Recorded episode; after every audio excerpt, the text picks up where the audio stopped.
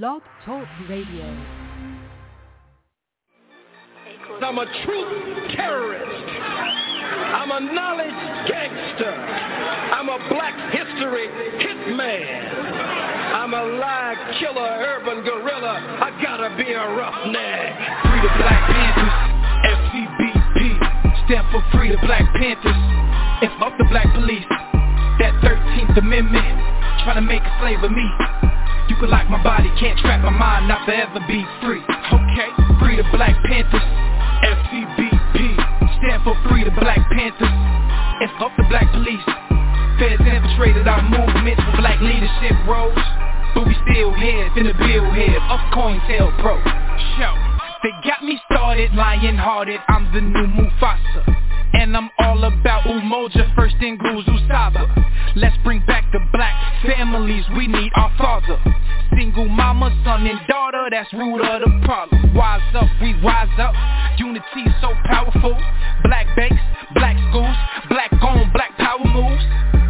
You telling lies, you think this shit gon' be televised? Black power, be scared guys that be standing there like they paralyzed. Ha. We say fuck the system, cause we above the system. We keep ARs and pistols, shotguns that's worth the crystal. But that's for self-defense, make sure we have no issues. Be sure to leave it at the door if you have it with you. This for them freedom fighters that lost their freedom. Until they freedom, we screaming carpe diem. This for the general. King Khalid Muhammad. We gon' make your day a holiday I fuck me promise. Free the Black Panthers. FCBP Stand for Free the Black Panthers. And fuck the black police. That 13th Amendment Tryna make a slave of me. You can lock my body, can't trap my mind Not forever be free. Okay, free the Black Panthers. FCBP Stand for Free the Black Panthers. And fuck the black police Feds infiltrated our movements. For black leadership roles But we still here, the bill here, up COINTELPRO RBG, RBG, RBG, RBG, RBG, RBG My sisters, my brothers, the council, the elders, cause that's really all I need. We suited, we booted, don't do it, you stupid, we head to the armory.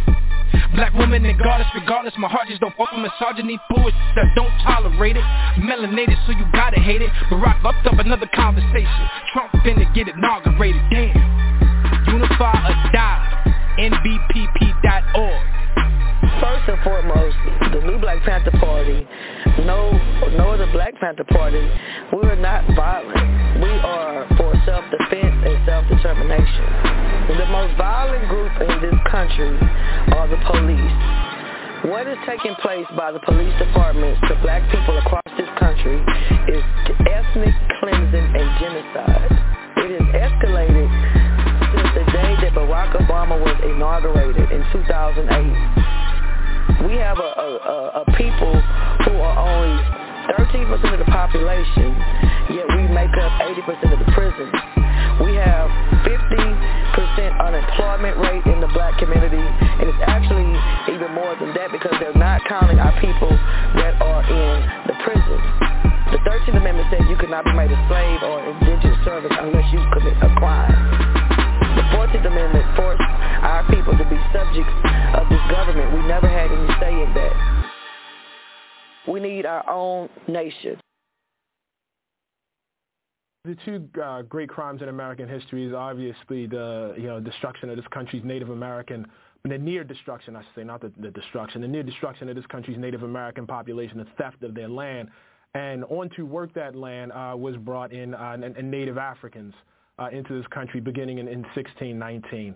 Um, those twin processes profoundly altered the, the, the shape of, of, the world uh, and made this country possible. Obviously, first of all, you, you know, the land on which, you know, America and Americans currently reside uh, was, was the land of Native Americans, but the people brought in to, to, to break that land uh, uh just transformed it. The, the profits uh, derived from slavery are, are, are, more extreme than I think are, are, are commonly acknowledged. As I said yesterday, uh, uh, in 1860, uh, the combined worth of the 4 million enslaved black people in this country was some $3 billion, nearly 75 billion in, in today's uh, share of dollars. Uh, uh, cotton in 1860 was this country's largest export, not just its largest export, it was the majority of exports.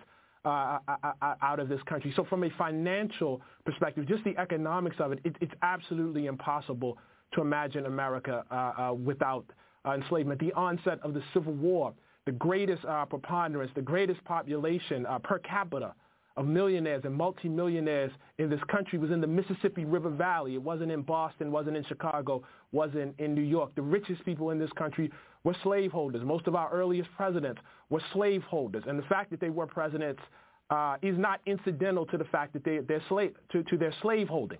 Uh, that was how they built their wealth. That was how Thomas Jefferson built his wealth. That was how George Washington built his wealth. Uh, uh, individual slaves were the equivalent of, say, owning a home today. They were uh, uh, uh, people, but turned into objects of extreme wealth. So just from the economic perspective, there's that. And just forgive me for extending a little bit, but there's also the fact of what America actually is culturally. Our, our greatest export today is our entertainment and it is our, and it is our culture. It is impossible to imagine American culture uh, without jazz, without the blues, without hip hop. It's impossible to imagine American cinema without, regrettably, Birth of a Nation. It's impossible to imagine American literature at this point without James Baldwin, without Toni Morrison. All of these are the, the, the, the primary, secondary, and tertiary fruits of slavery. And so if you strip slavery out of America, if you strip black people out of America, you really don't have in America. When I started in 2014, I actually was at that point for reparations, but you're referring back to something I wrote in 2012 when I was, you know, against. I wouldn't have been able to give you that answer.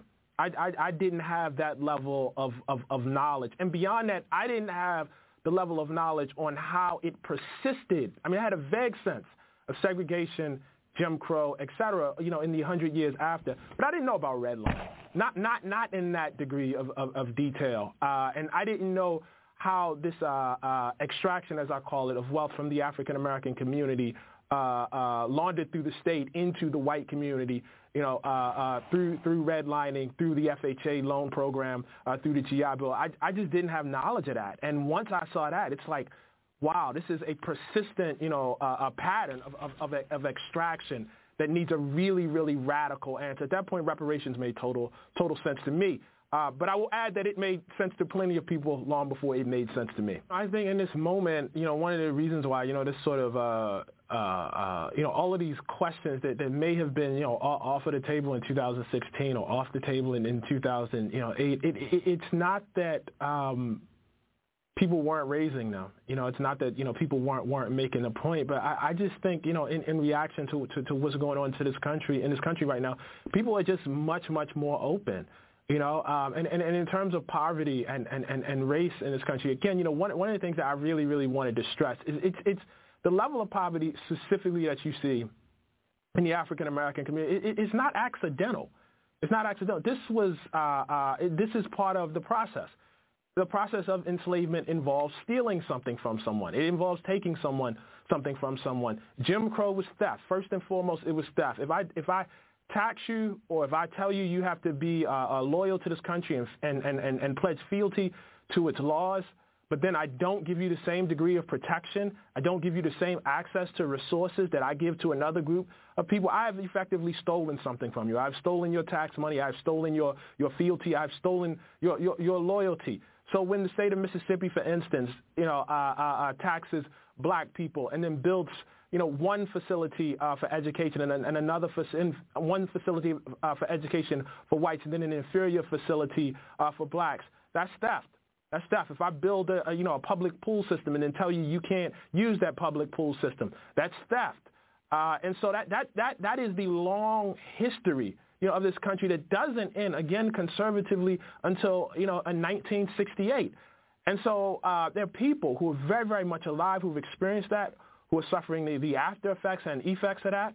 Uh, and, and that's what, you know, as far as I'm concerned, you know, the, the whole movement around reparations is about. Reparations isn't just about enslavement. There was a 250 years of enslavement, that period of theft. After that, there was 100 years of terror, that period of theft. And, you know, I would argue, in fact, uh, our, our, present system of mass incarceration emerges right out of that. And so, uh, you know, th- this notion that, that, that uh, a nation uh, somehow only uh, um, especially when we're talking about its debits, that, that, that, that it only lasts through the lifetime of its present generation is, is clearly ridiculous. uh, the state itself would fall apart if, if, if, that were true. If all of our treaties were broken when this generation died, if all of our taxes and responsibilities, if we said to pensioners, you know, we will no longer pay you because the people that, you know, made the decisions about those wars are, are, are no longer alive, we would have a huge problem. As I said yesterday, to this very day, or at least I should say as recently as 2017, we were paying pensions to, to uh, uh, the heirs of, of Civil War widows. When you have that lengthy of a history of, of what can only be called robbery, often state sanctioned and at best with the state looking the other way, uh, it, it, seems pretty logical that, that, that one uh, aspect, and I would argue an essential aspect of fixing that situation is paying people back. Those of us who've been following your work for a long time think of you first and foremost as a as a blogger, um, although you were a reporter before you were a blogger.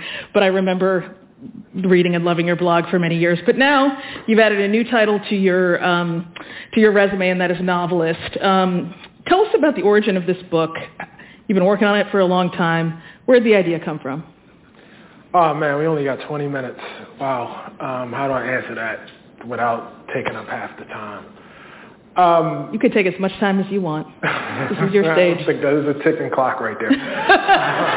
Let me worry about that. Google will get get the hook. Um, I, I I would say um, that that question has a lot of answers, but I think the one that probably is most interesting um, because it's a lot of things that came together is the realization um, on the limitations of facts. Um, I, for uh, during my earlier period as, as a blogger for the Atlantic, uh, I spent a good bit of time blogging about the Civil War, um, which was at that time and still remains one of the most misunderstood, uh, important uh, events in, in American history. And you could quote the causes of the Civil War from people who were stating their terms of aggression at the time. Um, you could assemble all the data you wanted, all the historical evidence you wanted that made it clear that the war was about the continuation and the expansion of slavery. And people would look at you and just would say, no, it's not. Um, and it, it became really, really clear that you weren't really having a conversation about facts. Um, you were having a conversation about deeply, deeply embedded beliefs and myths. Um, and so it, it wasn't so much that you would even be able to persuade a certain sector with, with evidence, with the kind of things that we assemble in, in nonfiction, uh, it became pretty clear to me that, that you needed to tell new stories. There was a story around Robert E. Lee, for instance. Um, there was a story around Nathan Bedford Forrest, uh, the founder of the Ku Klux Klan and thus the inaugurator of the largest domestic terrorism campaign in American history. And yet and still in the state of Tennessee, there are more statues of Nathan Bedford Forrest than any other public figure. That's because certain stories and mythologies uh, had been erected around these people. And so I just became concerned. How could it be that the cause of enslavement, the cause of selling uh, off people's children, the cause of uh, destroying families, how did that become mythologized, you know, and softened down into the General Lee and the Dukes of Hazzard? Um, and it became clear to me that, that we needed new, new, stories. And so the Water Dancer, my new novel, is an attempt to tell a different one. So this, this story um, does, in, in some ways, kind of create a new mythology of its own. Um, you, your main character, um, Hiram Walker, he's the son of a plantation owner uh, and an enslaved mother. Um, and as a young man, he discovers that he has these unusual powers. Um, and I think one of the big themes that's run through your work, um, um, certainly your nonfiction work, is um, is the importance of memory, and I would say the the power of amnesia. I mean, amnesia I think is kind of the American superpower, this ability to persuade ourselves of our innocence by not remembering. Um, so it struck me that um, that you created a, character whose, whose superpower is memory. Um, could you just talk about that character and the importance of memory? Yeah, I mean, you're exactly correct. I mean, it's allegorical, you know. Um, and, and one of the, the, the dynamics uh, in the book is between uh, the slaveholders and the, uh, the enslaved. Um, we give them different names in the book because if you need different stories, you need different names. Um, and so in the book, uh, the enslavers are called the, the quality and the enslaved are called the task. And one of the things that the main character uh, comes to quickly realize as he matures throughout it is essential to the power of enslaving people uh, essential to the ability to commit the very, very brutal, dehumanizing acts that one must commit in order to enslave somebody is the power of forgetting. You have to forget. Um, we should pause a moment and talk about how intimate plantation slavery was. Um, it was not uncommon for a young black child to grow up right next to a young white child and for them to play together until they reached a relative age where they were charged with assuming their, their you know, uh, um, particular roles. And in order to, for that young white child to do what he or she had to do to that young black child, in order to do what the system mandates, you, you have to be good at compartmentalizing certain things. Because to dehumanize you, you can't remember playing with somebody. You, you can't remember the you know little games that y'all played together, little dances y'all played. You can't remember that person sticking up you. You have to somehow confine them to, to over here. And so, you know, one of the things that, that you know Hiram talks about in the book, and I think this is actually true of our country, is that when we want to do horrible things, the first thing we have to do is we have to forget. Mm. So what does Hiram remember? Walk us through the story. Hiram remembers everything. That's part of the problem. Hiram remembers every little thing. If Hiram were here right now, he could repeat verbatim everything that you and I just said, everything that Killer Mike and Anderson just said. Um, but he could not remember the things that are most intimate to him. And in the story, that is his mother. Um, his mother has been sold off by his father. Uh, Hiram is the product of, of, of, sexual violence. There is no choice under the system of enslavement. Uh, it's all coercion. Um, and even though he can remember every single you know, little detail, he only knows his mother because the enslaved community in which he exists has told him about his mother. But were it up to him, he probably would forget his mother, push her into the down there of his mind, as, as he says. Mm. Um, so I want to I want to linger a little bit on the on the language, and and you talked about this already a little bit, but in in the book you call the enslaved the tasked, um, and the enslavers are called the quality. And um, I also noticed that you call there's there's a power that that Hiram has called conduction. Um, talk to me about how you kind of created the the language that you used in the book and why it was necessary to to bring these word these words, which are uh, they're not new words, but they're words being used in a different way than we typically do. Yeah, I think naming things. Um, and for those who are undergoing the oppression, those who have the boot on their neck uh, to claim the power is, is, is very, very important. I'll, I'll, give an example if I can, you know, bring, bring this together. Uh, for the past, I don't know, 20 or so years, it has been uh, pretty much uh, uh, the stipulation that we, you know, refer to those who experience the, the crime of rape as rape survivors, no longer as rape victims. Um, and I like most, you know, people with common sense and decent respect have used that terminology, though I can't tell you that I understood why I was using that terminology or, or, or what it quite meant. And it was only through writing this book that I, that I, that I came to that.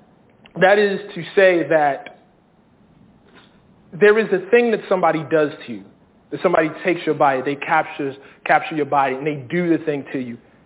And then it's the name that people put on you which erases everything about you. So being raped is a thing that happened to you. It's not the thing you want to be seen as. It's not the thing that should obviate every little detail about your life. And I found a very similar thing with, with, with enslavement.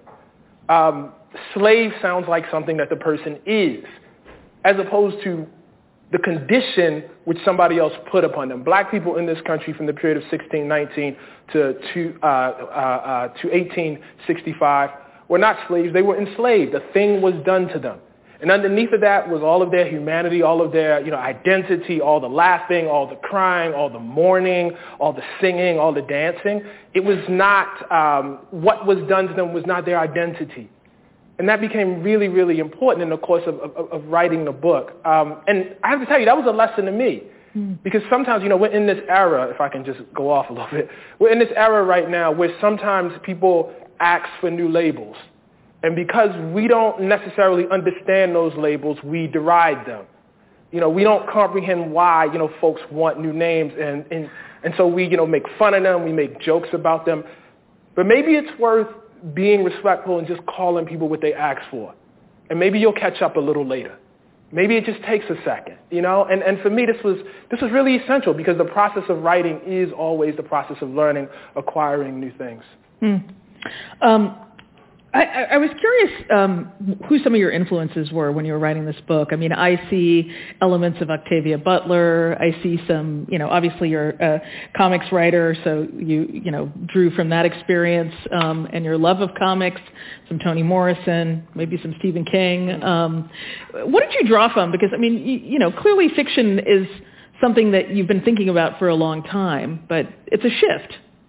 Yeah, although oddly enough, I started this before I started Between the World and Me and before I started almost everything, and we were eight years in power. So most writing, that this is older than almost anything that, mm. that most people know me for. Um, so uh, if I, I would say in no particular order, uh, my influences are uh, the great novelist E.L. Doctorow, mm-hmm. who was mm-hmm. masterful at this task of remembering, of conjuring history and making you feel like you were right there. I read a book like Ragtime, and I felt like I was, you know, right there. Billy Bathgate. I feel like I'm right there. I'm right in the midst of it. Um, I would say uh, Toni Morrison, uh, simply because I don't know of another novelist who was a better crafter of sentences and that sounds very minor and very, you know, you know, particular and maybe not very important. But in fact, I think part of the power that people achieve in their writing, uh, when you're trying to achieve that power, the main thing you're trying to do is be as efficient as possible and condense as much emotion, as much feeling, as much intensity into as small a space as you as you as you possibly can. And Toni was an absolute master at that. Um, and then finally, you know, Frederick Douglass. Um, who is known as a you know a, a great American hero as, as he should be, um, but was just a gorgeous writer. Like I think people have just forgotten that. I mean, just a, a, a beautiful, beautiful, beautiful writer. David Blight in his new book uh, basically is writing a, a you know a biography of a writer. It's a fantastic book. Yeah. Yes, no, it's a gorgeous and incredible book. And then you know at the end of the day, you know I got to say this, you know, uh, you know, embodying the spirit that Anderson and Killer Mike just left. Hip hop was my first literary influence. Mm-hmm. That will always be the the first thing I, I think about. I think I heard an interview in which you said, uh, um, and I don't know if this was the order, Rakim, uh, Dungeons and Dragons, and what was the third? comic books. Comic books. It right. Dungeons and Dragons. And I was like, that'll do you. That'll do yeah, you. Yeah. yeah. Um, so um, I, I think of you primarily as a journalist, and you've you've talked a lot about the importance of reporting. Um, and one of the things that's really striking about this novel is how deeply reported it is. Mm. I mean, like the physical landscape of the of the um, of the plantation, but then also uh, the way that you managed to carry, capture the interior life of the enslaved, which there's one set of documentation that's very, you know, fragmented and partial to draw on, mm-hmm. but also how you've managed to capture in a very human way the enslaver. I mean, the the the, the master. Um, so, talk a little bit about your process of doing research for this book and how you um, how, how it came together. Yeah, so I'll, I'll, you know, the first thing I'll just say really quickly on that note of um, capturing uh, the, the, the, the enslaver is um, if they're too evil, you don't believe them. You understand what I'm saying? And if if they're too evil, it actually kind of loses its power because you have the ease of being able to say, oh, it's no way that there couldn't have been me. So in every one of these characters, there's some of me. You know, I had to imagine myself, even into the people that are doing the worst possible things. I had to find myself you know, in it because that's the only way the reader finds, you know, the, the, themselves in it. Uh, in, in, terms of the research, I mean, I, I spent a good, I don't know, I mean, most of the last 10 years, you know, visiting, you know, uh, uh, uh, enslaved plantations around this country. I went to the Whitney plantation down in New Orleans, Shirley plantation uh, in Virginia, various Civil War uh, sites, Montpelier in, in Virginia, James Madison's, you know, home, Thomas Jefferson's, Monticello, which had a huge, huge influence you know, on me and really, you know, helped me work through a lot of feelings about Thomas Jefferson.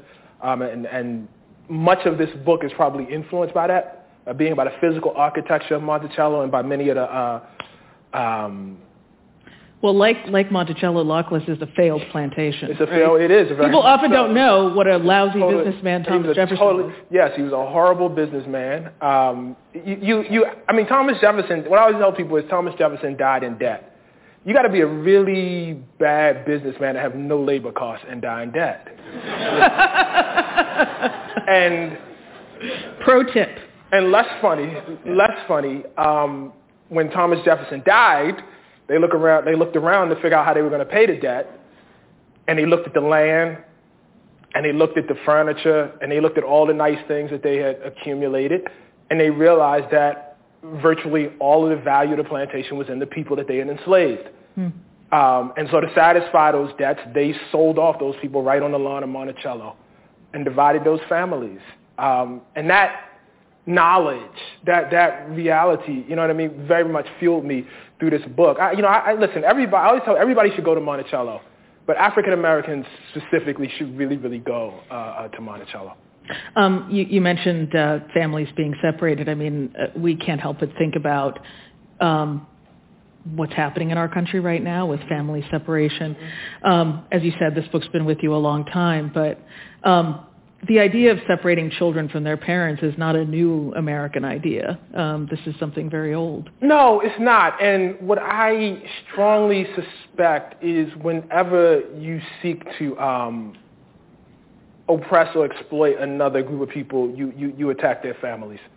Um, I think that's always a line of contention. You know, I think um, you know, in the most recent fight over marriage equality, it's about the right to form and protect families. That was a huge, huge line. And, and so I, I don't even know that it was new for us so much as family is so um, elemental, you know, to any group of, of, of human beings uh, that, you know, when you find yourself in a conflict and somebody's trying to exploit you, that's the first thing that, you know, uh, folks go for. I, I will say that it was very, very important for me to write this book in a certain way um, and to show the intensity of the and the love and the caring that was in black families uh, because we exist in a time um, where we are often told uh, that the black family is pathological, that there are problems with the black family, there's bad culture in the black family, and men don't care about the kids, you know, women talk all kinds of ways today, all this, you know, all sorts of, you know, negative ideas about how we relate to each other uh, uh, in family. And whenever I do historical research, not just at this period, but whenever I've done you know, historical research here in America, what I found is quite the opposite. And in fact, people trying to form families among the most harshest and you know, unimaginable and, and, and violent conditions. And so it was very, very important for me when I was writing this book to focus on, on, on, on those efforts to maintain, strengthen, you know, and, and endure among black families during that period.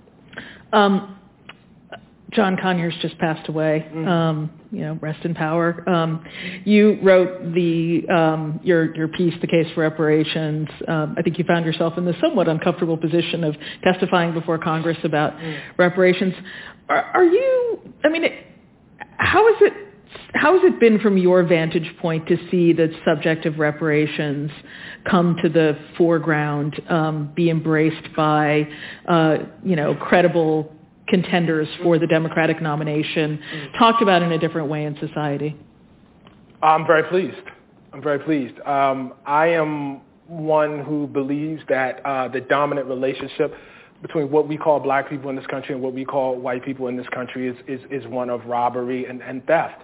Uh, that extends, you know, from the 250 years of enslavement in this country through the 100 years of Jim Crow, in which black people were robbed of the right to vote, robbed of the right to participate uh, in the political process, uh, in which they were taxed and an entire public architecture was erected uh, throughout the southern states, public pools, public universities, public schools, public libraries that they were excluded from despite paying into it. Uh, through the period, you know, through the same period, post-war period, uh, uh, in more northern cities when black people were attempting to exercise their rights to move into uh, nicer communities and were met with fire bombs and you know uh, legislation uh, from local officials that sought to you know confine them to ghettos. When, when you have that lengthy of a history of, of what can only be called robbery, often state sanctioned and at best with the state looking the other way, uh, it, it, seems pretty logical that, that, that one aspect, and I would argue an essential aspect of fixing that situation is paying people back, admitting what you did and paying people back. And so I'm, I'm one who always, who's always viewed reparations, or not always, but certainly since I wrote the article, has viewed you know, reparations not as part of a solution, not as uh, uh, one solution, but as, as, the essential solution. I don't know how you uh, fix a situation where you have a, a 20 to 1 wealth gap in this country without some sort of transfer because the transfer is exactly what happened to us, a negative transfer. A transfer of our labor, our yes, values. our bodies. Our yes. bodies. Everything. Other people. Yes. Um, so um, I hate to ask you what's next because you're just at the end of a really difficult book tour. I'm sure it's been exciting. I'm not at the end. exhausting. Oh, really? It's going on after that? yeah, Oh, yeah. wow. I got I got another uh, two out of three weeks. Another two out of three. Yeah, you can ask me when my after this. I mean, I'm I'm, I'm happy. You know, I'm very very pleased. You know, uh, Oprah picked the book up. I was very very uh, shocked and surprised and just you know elated by that. Um, I'm happy that there's an audience. I'm happy that you guys are uh, here listening to my haranguing uh, uh, on the country and things that we'd rather not talk about. Um, and so I have another two weeks of that. You know, and then I'm going to take my family on vacation for Thanksgiving, and I'm going to chill out for a little while. That's what's next for me, and I'm going to enjoy my holiday. All right. Well, you deserve it. Ta-Nehisi Coates, thank you very much.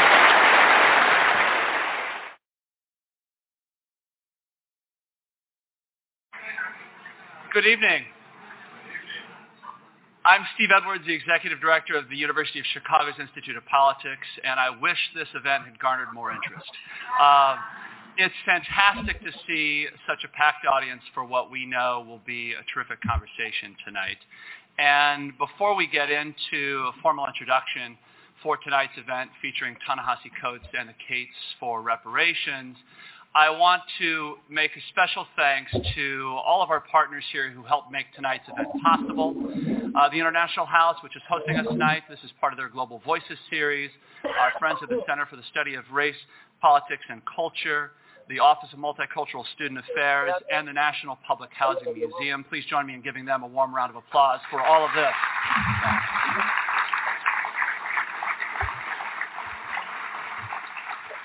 Now, you know, I think many journalists, many writers will spend their entire career hoping to have the kind of impact cumulatively that Ta-Nehisi has had uh, in just his time as a writer, but particularly in one article in the June issue of The Atlantic. The case for reparations, 15,000 words, set deeply here in Chicago, spanning hundreds of years of history, took a topic that for so many of us had been marginalized, historicized, and largely absent from the public conversation, and put it front and center. Um, to put some perspective on the kind of energy and conversations that this triggered, not only in evidence here tonight by all of you here, um, more online visitors read that article in a single day than any previous Atlantic magazine story. We're talking about a publication with 150 plus year history.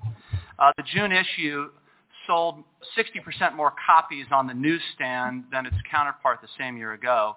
And in more than 200 events that we've been able to host here in our short two years on campus at the Institute of Politics, this has been without question one of the most anticipated conversations tonight.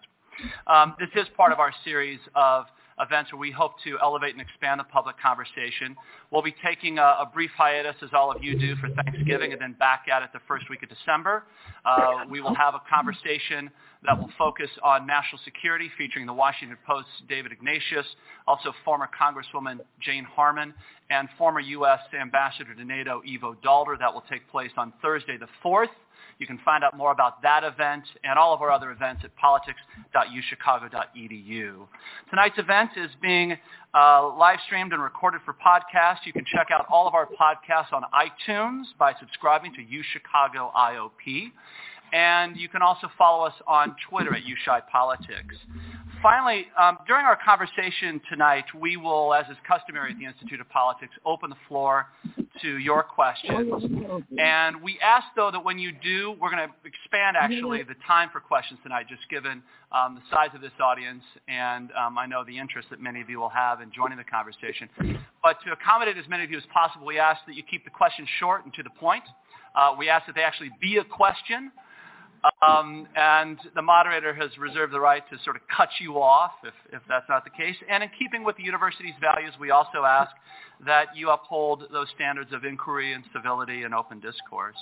I'm here to formally introduce our speakers in our program tonight is Anastasia Kaiser. She's a fourth year at the university majoring in economics and public policy. She's a member of our student executive board.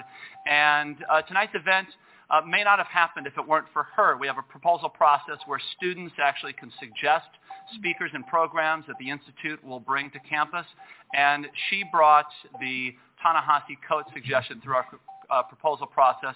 I'm proud to say, even before the Case for Reparations cover story. Please join me in welcoming Anastasia Kaiser to this podium.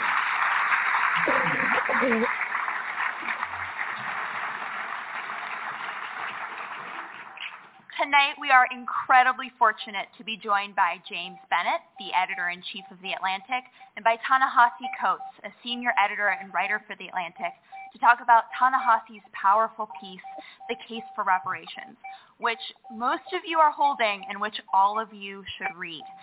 The article, which was published in the June 2014 issue of The Atlantic and is set mostly in Chicago, was the product of two years of reporting and was released to overwhelming reader response and to overwhelming critical praise.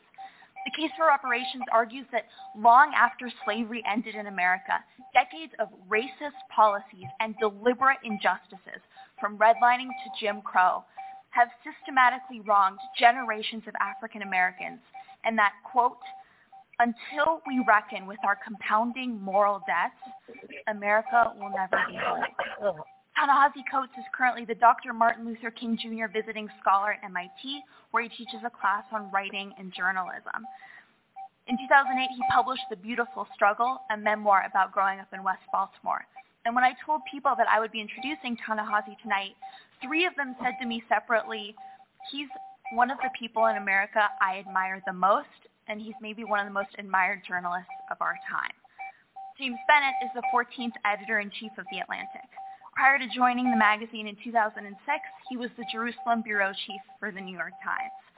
Both of these figures are incredibly inspiring to me as an aspiring journalist. So I hope you join me in giving a very warm welcome to our two distinguished guests this evening, James Bennett and Ta-Nehisi Coates.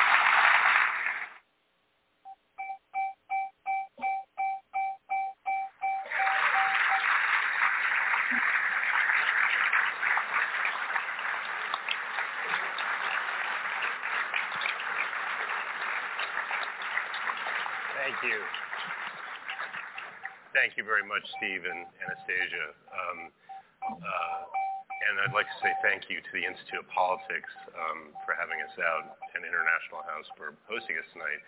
And thank you to all of you for being here. Um, Ta-Nehisi struck a, a, very, very deep chord with this piece, and um, uh, it's a wonderful compliment and testament to the power of his work um, that you're all here. We're going to talk for maybe a half hour at the start and then open it up to questions from you guys. Um, we'd like to get to as many as we can about this story or about other subjects Ta-Nehisi's been writing about that might be on your minds from Bill Cosby to um, Ferguson to to uh, to uh, what it's like to learn French at his um, advancing age. Uh, but first, we're going to show a video that the Atlantic did to accompany this piece. And so Ta-Nehisi, maybe you should set up the video, talk a little bit about what people are going to see. Well, uh, you know, one of one of the cool things about uh, working on the case for reparations is uh, shortly after I, you know, presented the idea uh, to, to my editors, including James, um, there was this immediate feeling that uh, this was the sort of piece that we could approach in a multimedia uh, sort of way. So if you look at how the case for reparations looks online, um, the Atlantic puts tremendous amount of resources into you know all of its stories. Anytime you see you know like a big feature like that, what's behind that is you know a lot of hard work in terms of editing, a lot of hard work in terms of fact checking, a lot of hard work in terms of copy editing, a lot of hard work in terms of reporting and writing resources.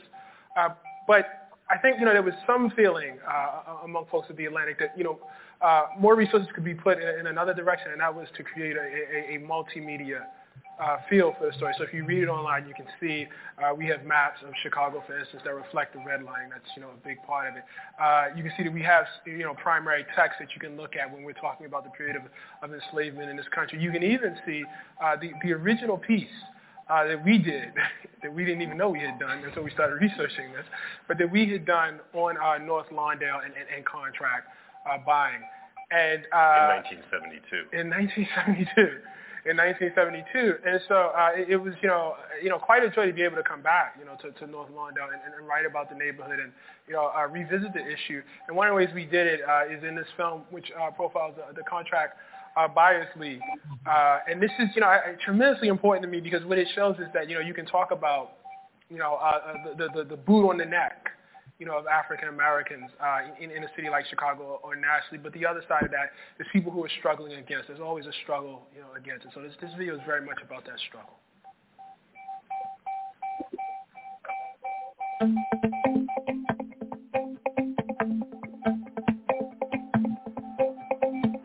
The question of housing is one of the major problems this country faces.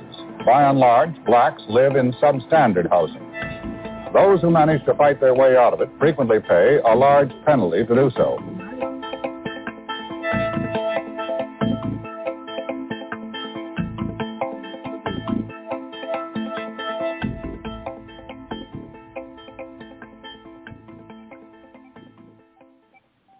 I came from Birmingham, Alabama, but I came to Chicago for a better living and a job. I bought here, this house, in 58. It ain't nothing to brag about, but it's mine. My name is Clyde Ross. I was born in uh, Clarksdale, Mississippi. I bought this house in 1958.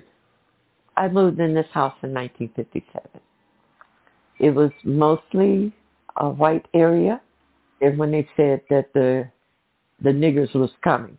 They didn't say black, they said the niggers was coming. And uh they start just start moving away.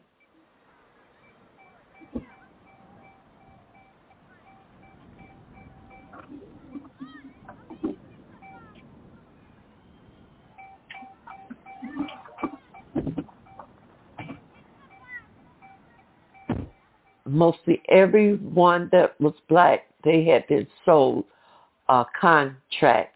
If you missed the payment in three months, they could take the property back. No lawyer, no nothing could help you. That was it.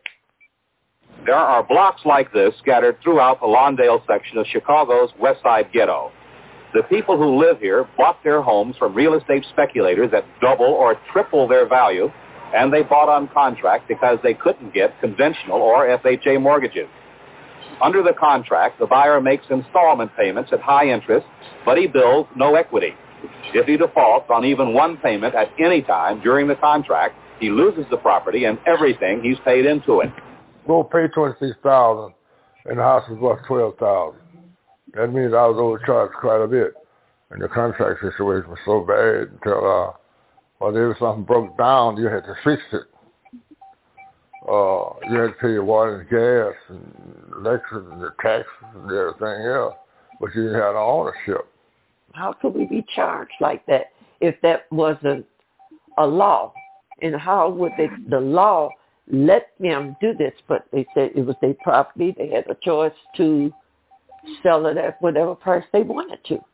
And if you bought it, then that was on you. Worked three jobs.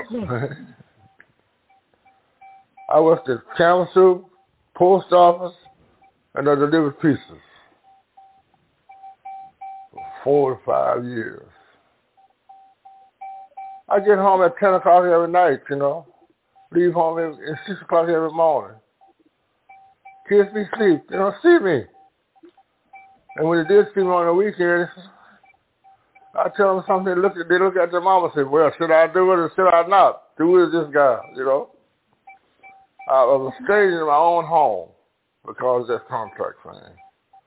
Really a stager. I said, this is not going to work. These people who have cheated us out of more than money, we have been cheated out of the right to be human beings in a society. We have been cheated out of buying homes at a decent price. Now it's time now. We got a chance now. The contract buyers league have presented a chance for these people in this area to move out of this grip of society, to move up. Stand on your own two feet. Be human beings. Fight for what you know is right. Fight.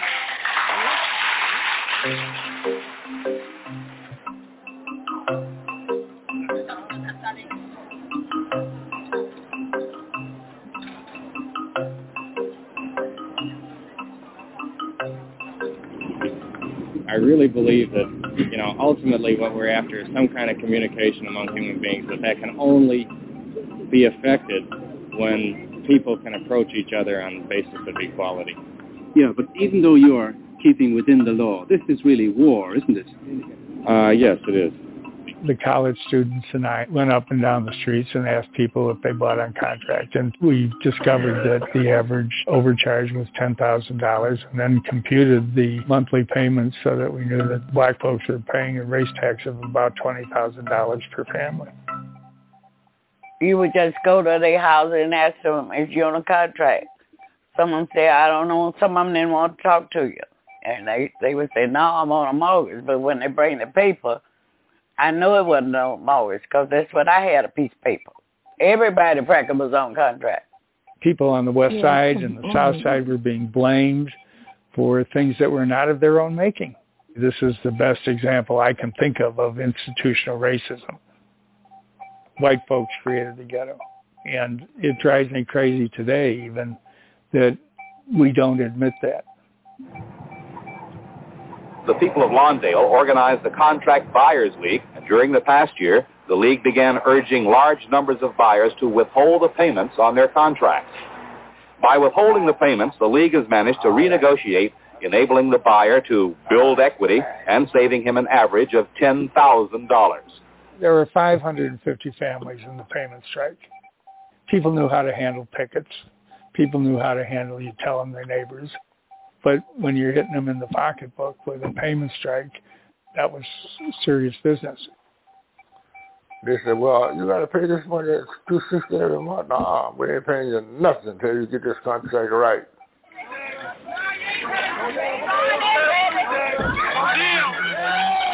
They came up, rang the bell, still in bed, and the wife went to the door. They served her with a paper, and then they came on in.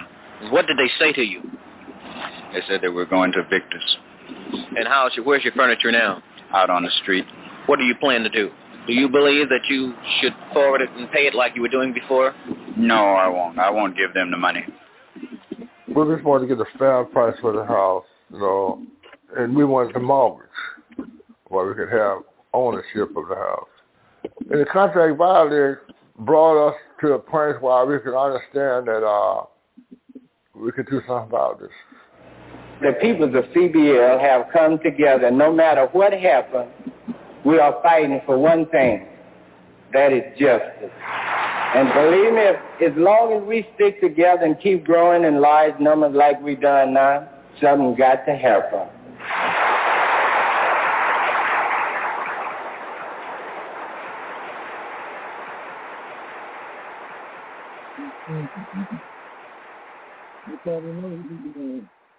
Hmm? They probably thought it was a gun. I've always wanted to own my own house because I worked for white people when I was in the South, and they had beautiful homes. And I always said one day I was going to have me one. And I finally did. The house was paid for. No more fright of losing it. it felt good. it really felt good.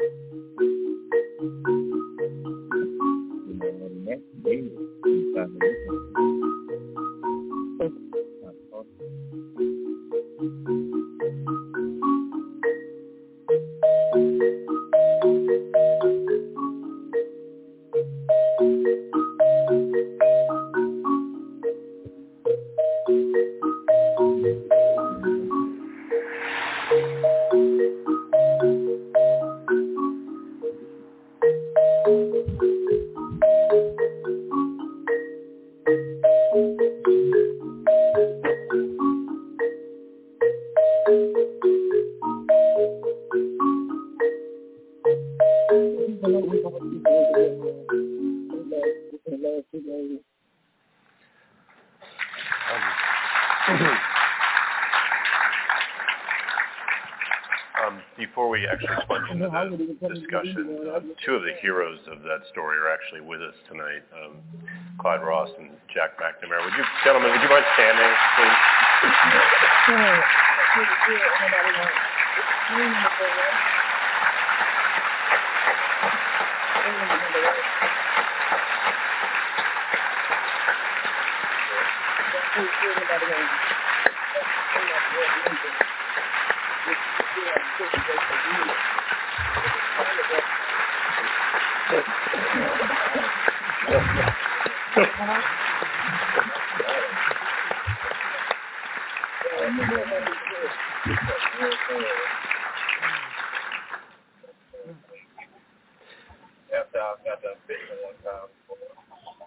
How do you interpret that video in the end?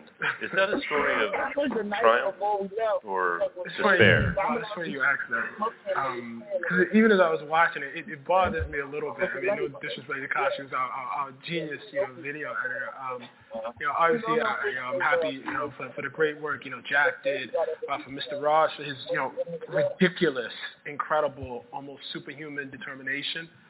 Um, I have, you know, no problem saying that were I in that situation, I, I would have lost my home.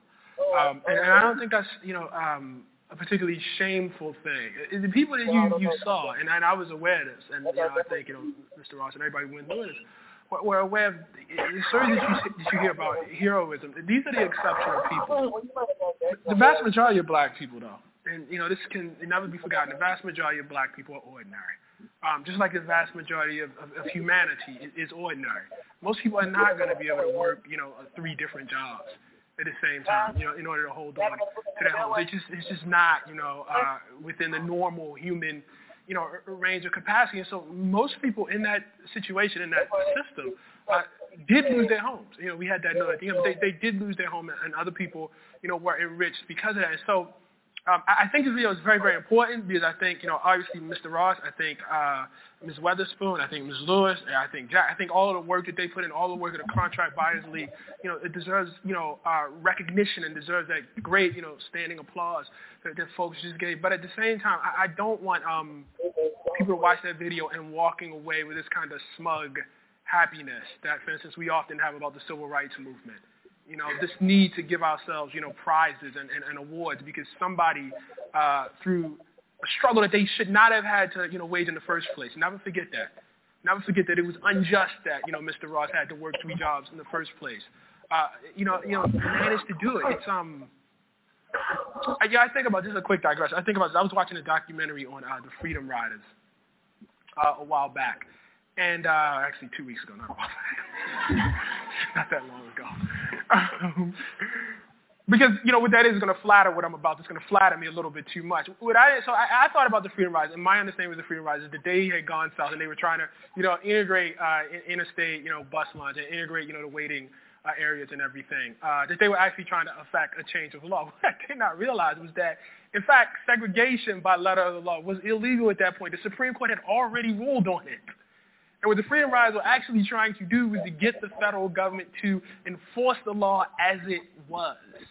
You know, and that, I mean, and to see that, and then, you know, to see Bobby Kennedy and the way that, you know, he assaulted them in the press, uh, to see, you know, how, you know, for President Kennedy, how, you know, they, they would just basically, you know, a pain, you know, in the rear end. And, and you think about that. And yet everybody wants to be proud about the Freedom Riders today. You know, but how did we as a state regard them in, in that time? You know, so I think like it's very, very important that you know, you know, we as a country, we as a state, not you know, uh, use these moments like this, you know, like all these great anniversaries that we're having right now, to, to give ourselves, you know, too many accolades and to feel uh, uh, uh, too good about it. You know, the fact that Mr. Ross, the fact that you know, uh, I think the estimate was 85% of African Americans who bought homes during that period were in a contract loan situation was fundamentally unjust.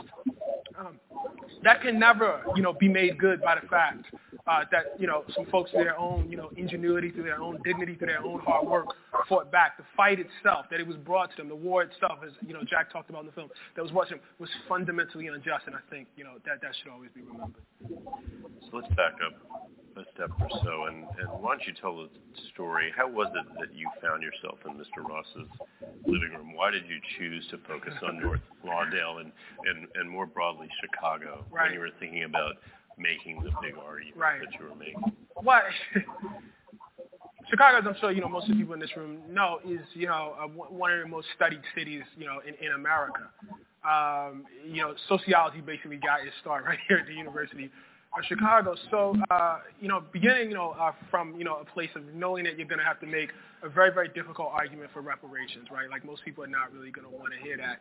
You really need to have as much data as you possibly can. Um, and for Chicago, I mean, it's just a wealth of sociological data, you know, and, and history, frankly, on, on Chicago. And the great thing about that though, is that a lot of that reflects nationally. So you can, you know, there are many books, many studies that can tell you about, you know, what redlining was and what its effect was specifically in Chicago. But we know that redlining was a national system. We're, we're, we're very aware of that. So you can, you know, come to a city like Chicago and, you know, render this really, really, you know, deep and detailed story because so many academics, quite frankly, have done so much research uh, uh, before you.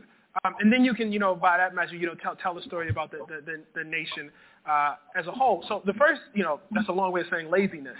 Um, that's that's the first thing. You know, I mean, and this is like, I mean, we're working on something else right now, which I won't talk about.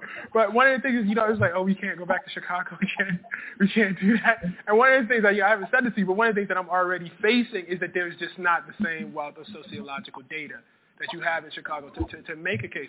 So that was the first thing. The second thing was, you know, in North Lawndale, um, I read Beryl Satter's, you know, tremendous, tremendous book, you know, just the history of, of contract, uh, uh, uh, contract, you know, the contract uh, a lending system in North Lawndale specifically. It's a beautiful, beautiful historical work. And uh, even though, you know, uh, Beryl doesn't make an argument for reparations uh, in the book, he's very clearly you know, leading that way. I mean, it's like an unfinished sentence, you know. Uh, and you can say in a lot, a lot of the work about, you know, Chicago, Arnold Hirsch's, you know, work uh, making the second ghetto, you can see the unfinished sentence that somebody actually did something and that there should be some sort of accounting for it. And so she rendered, you know, frankly, North Lawndale so, you know, deep and detailed in that book. And after reading about the system, you know, I, I believe Beryl published a book in like 04 maybe or something like that. So, you know, I was coming almost 10 years later. And I wondered how many of those people, you know, who might have either been interviewed in her book or who were, you know, around. I mean, who were, you know, who had been a part of the contract buyers league, who had bought homes in that way, might actually still be alive. Because I thought it was very, very important to not allow people to easy out of saying, well, you're talking about reparations, you're talking about something that happened 150 years ago. No, we are talking about a system of plunder that begins in 1619 and continues up, you know, arguably, if you want to be conservative, until, you know, the 1960s and that people who went through that are alive and their children are alive and we can depict and show, you know, how, how that works. And so Beryl was very kind, uh, connecting me with uh, Jack, who was, you know, just exceedingly, exceedingly kind with, with his time. Uh, who then connected me with several folks who have been involved in the contract buyers league. Mr. Ross is actually lucky enough the first person I talked to, um, and I, I don't know if I've ever told him, but he was really, really a guiding force in the sense that when I walked in, and I asked him, I said, Mr. Ross, um, you know, uh, where you, where's your family originally from? And he said Clarksdale, Mississippi. And I said, well, why, why did you come to Chicago? And he said to me, well, we, we, I was seeking the protection of the law. And I didn't quite understand what he was saying. I asked him again, I said, you know, can you explain that? And he said, well, there were no black lawyers in Clarksdale. There were no black police officers in Clarksdale. Uh, there were no black prosecutors in, in Clarksdale. Uh, if you were black in Clarksdale, that meant that there was no law. That meant that people could just come and take things from you. Uh, and nobody, there was nobody there to protect you. There was nothing to appeal to. And that, like, uh, really, you know, shifted the frame for me. Because traditionally when people talk about the Jim Crow era, you know, as I said, there are all these symbols civil rights that you know people like to you know trot out to make us you know feel you know really really good about the fact that you know we don't have you know certain signs up anymore. I mean that, that's sort of how we we see the South. But what Mr. Ross was talking about was no no this this was um engineered anarchy. Um, this was you know ruled by you know pirates, a bandit class coming in you know, and taking things from us, and us, you know, being branded effectively outside of society, outside of the protections of society. And so I just, you know, thought, you know, if you could, you know, sort of show that that string you know, all the way from Clarksdale, you know, all the way up to, to North Lawndale, where you see, you know, a group of people cut out of the usual channels of, of home buying and then left to the, the, the predation of pirates to do whatever they want to those people, to take from those people, plunder from those people. I, I thought it was, you know, just really, really important. One of the amazing things you do in this piece, and I think in all your work, is you have this ability to reach into history and extract news from it. You know, I mean, it's our story story of ourselves, but we actually don't walk around thinking about it or talking about it. I should have said actually, it's also true that you come to Chicago just because you like Chicago. I do come to Chicago just because there is that. Um, and so one of the things you do in this piece is show that um, the, the reparations conversation has traditionally been dominated in this country by talk about what's owed because of slavery. What you show is actually no, it's about denial of the ability to accumulate wealth across generations. But you also show that there's a very old tradition of talking about and even paying reparations to talk about that? Yeah, and this is like one of those things where you just have, you know, a, a hunch as a historian.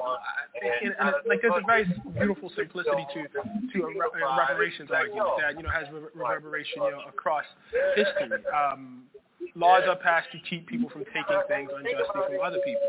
And it, when in the case that you know things are taken, we often penalize people, you know, for you know repayment. That's just a basic thing that you know is as old as human society. And if that's the case, then it can't be as is often presented that you know this argument started in 1960.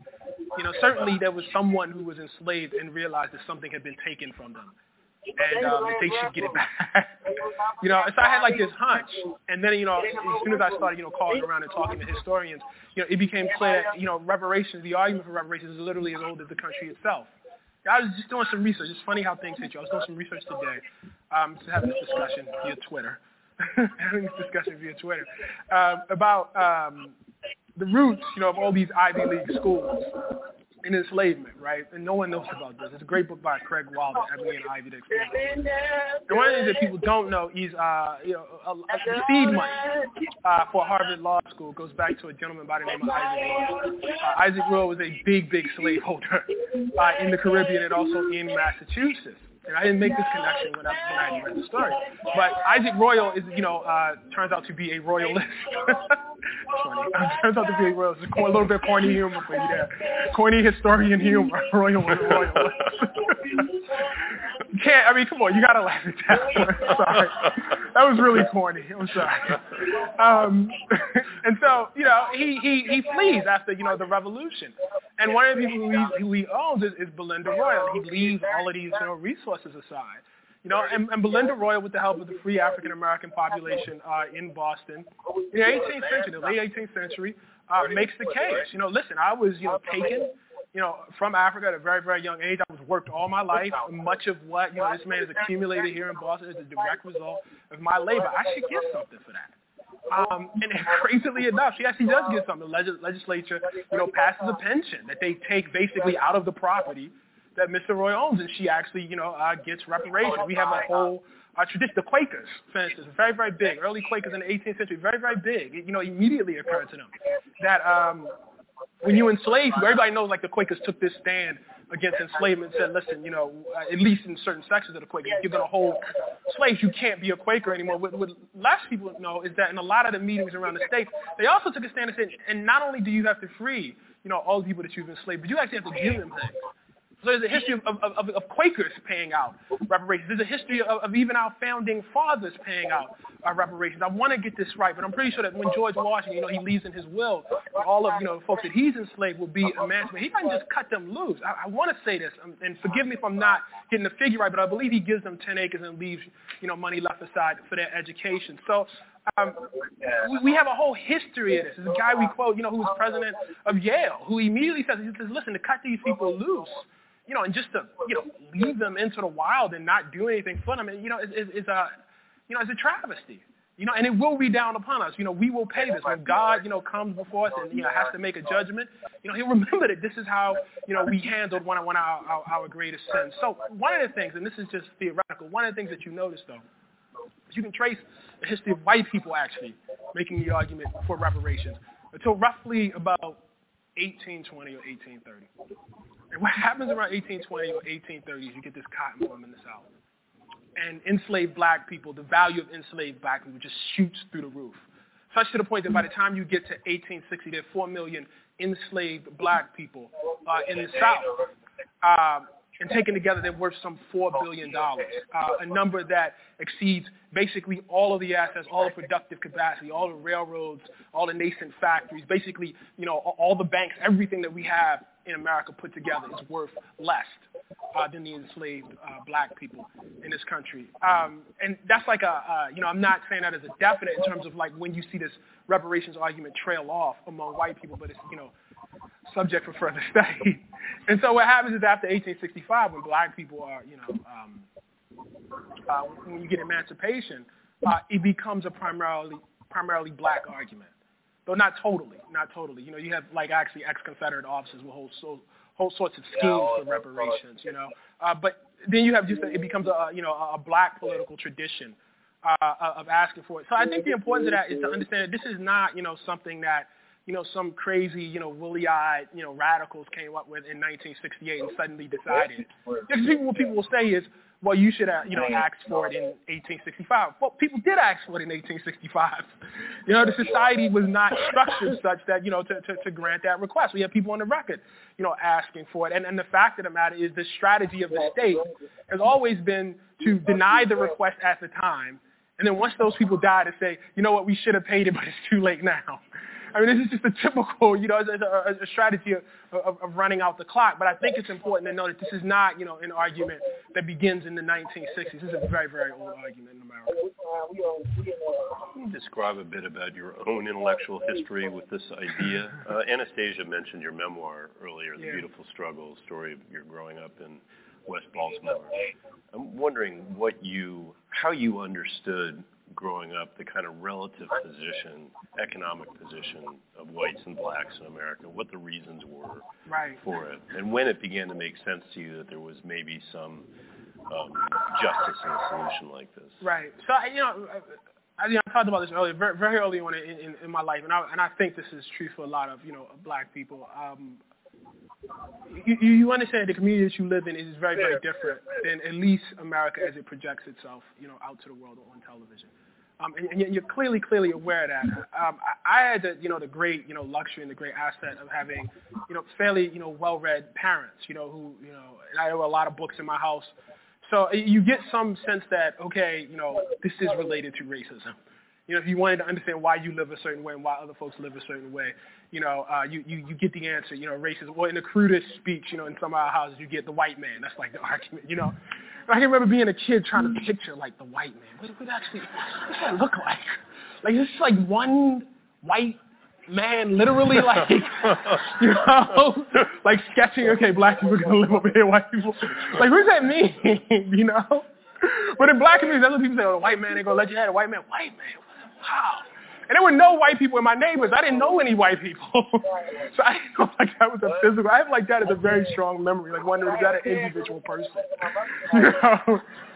But what you have to do, you know, you get that answer, and then you, you know, as you get older, and you know, you, if you're curious, that you know doesn't quite like totally add up. You know, and people tell you things like they say, well, you know, the, the, the entire country, you know, is built on your back. You know, it's built on taking things from you. They ripped you off, da da da da. Um, and that's, you know, rhetorical. And I'm not mocking that because, you know, what became clear later to me was that that reflects some deep intuitive sense of the truth, even if you can't, you know, connect all the dots. You have some sense of, of what happened. And so, you know, as, as I, you know, grew older and I, you know, went off, you know, to school and, you know, studied the problem even more, I actually moved away from reparations, you know, because there's this tendency in, you know, these institutions of, of higher education and, you know, just an exploration, is just to try to complicate everything, which I think is a good impulse, but sometimes it ain't that complicated, man. You know, sometimes it's just sometimes it's just you know you took that from that person and that. You know, it's just math. It's just one plus one. But there's like this tendency, and we, you know, this is good. I don't want, you know, I don't think this is bad. Like I don't think it's a bad phase. They said, well, you know, have you accounted for class, and have you thought about this, and then, you know, how does gender figure into this? And that's good. You should ask those questions. Please don't take that the wrong way. You should, but a lot of times you ask, you can, you ask those questions, and I went through that phase over and over. Well, maybe it doesn't account for this. Maybe it was that. Maybe it's this. Maybe there was a system, you know, over here. And what do you know? What do you think about poor whites in Appalachia? You go through all of those phases of trying to figure it out, right? And then you come back, and what you end up with, even if you say it in some, you know, more sophisticated ways, you end up with the white man. That's what you, you come back. So now you don't say it like that, right? That's not how you say it. Because that's not what it is. But you know that guy who you know when you were eight years old was like, you know, you've been ripped off. You know, he built it all on your back. Damn, he was right. But now, but it's good because see, because you went through all those phases, you have the science, right? And you can, you know, cite studies and dates, and you get figures, and you can put, you know, all of this mathematics behind what was just intuitive before, and that, you know, just makes it, you know, really, really stronger. But I tell you that that was deeply, deeply chastening to me. You know, to come back to some truths. You know, I was raised around um, a, a very, very radical, you know, uh, uh, black nationalist tradition. And, you know, as I got older, there was a strong impulse to interrogate that and subject it to as much rigor as, as, as I could. And, you know, I would not have predicted this, you say, 15 years ago. But the fact of the matter is what happened was you ended up coming back to that, that the science itself ultimately brought you back, not to all of the conclusions, not to all of them, but certainly to some of them. You know, certainly to, to, to, to reparations, you know, and I did that, you know, I would not, you know, say that I was um, I can't tell you that you know I was always on board with that. I can't tell you that I, I you know any you know it's very nice that you know the the um, article has reached you know uh, uh, masses of people. But the thing that really really humbles me is there were some people who um, did not need to read Making a Second Ghetto, who did not need to make five visits to North Lawndale, uh, who did not, you know, need to, you know, go through all of this, you know, rigmarole, you know, that I needed, you know, to, to reach, you know, a basic essential truth about what, what had happened. Do you have a clearer picture now of what this white man actually looks like? no, no, no, because I think like I mean you got to think about that some sort of metaphorical sense. I mean it's a way of using a person, you know, to to implicate an entire system. I think or to represent an entire system. But yeah, that it was a very interesting point. I think in my mind I picture Ronald Reagan.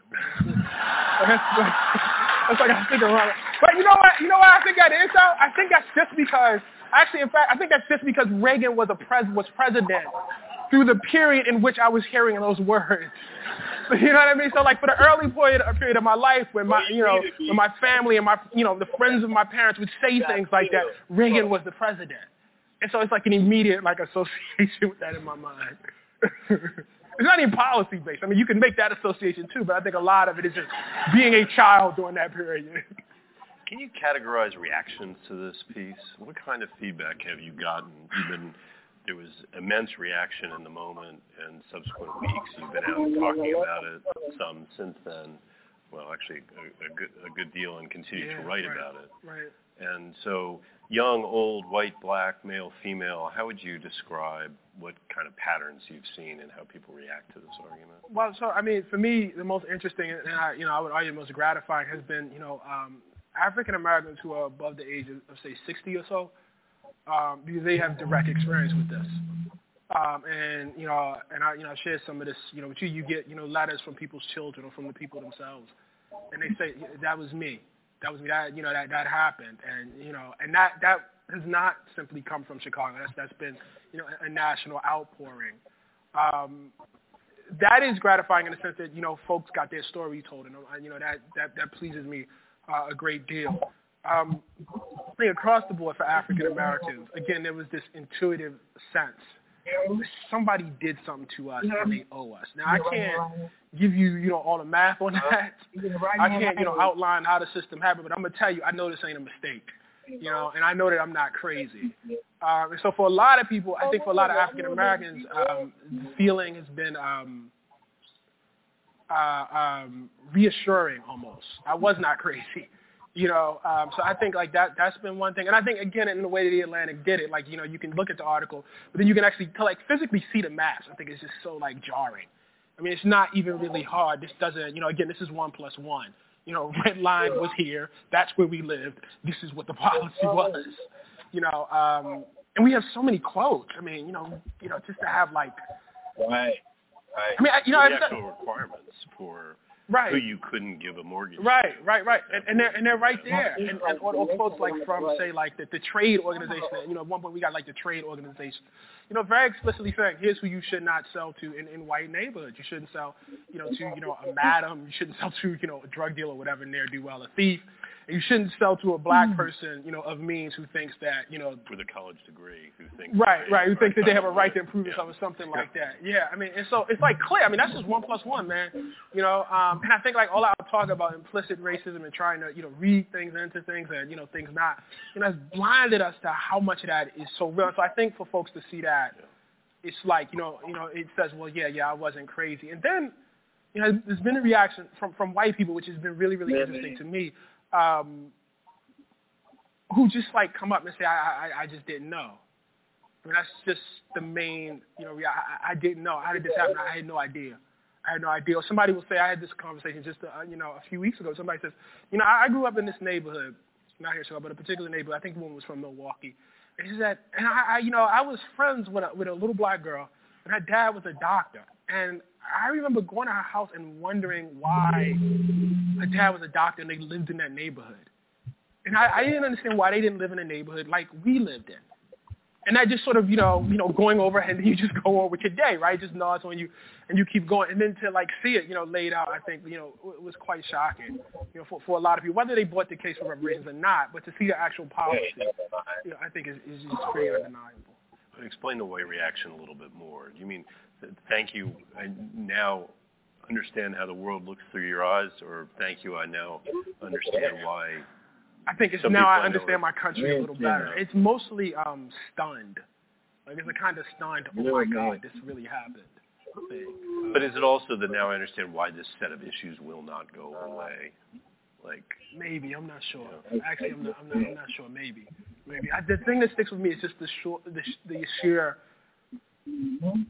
Like folks are astounded. Like they just they're just astounded, and I think a lot of that is because you know we think about because you know okay so I you know yes I I knew slavery was brutal. Okay, fine, I knew that.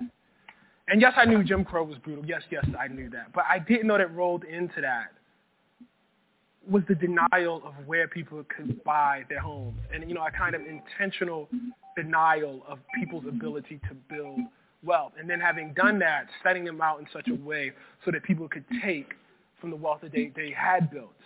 Um, I just think, you know, a lot of people just didn't know. A lot of people just didn't know. I mean, again, like I had the intuitive sense. I had some sense of red redlining, but when you see people, you know, actually say things, it's just, it's tough. I mean, the case that, you know, with the contract buyers league, when you, had, when you see the, the, the, foreman of the jury walk out, you know, after, you know, the, the, case, you know, goes against the contract buyers and say, you know, explicitly say to a newspaper, you know, we hope that this will help, you know, right all the nonsense that, you know, began with Brown versus the board. It's like, Jesus. what, what am I supposed to do with that? That don't require reading no tea leaves right there. You know, and to have it, you know, just be one way. it's- I mean, it is. It's a little astounding. And so I think, you know, for a lot of folks, that that that was tough. I'm going to open it up to you guys in just a minute. I have a couple couple more questions. I wonder what you think. You had occasion to sit down a couple of times with the president, and um, I wonder what you. I mean, and this is terribly unfair. It's hypothetical on so many levels and so forth and so on. What do you think he makes of this argument? Get out. Wow. Are you just trying to find a parking spot? I, you know, I don't, I don't know.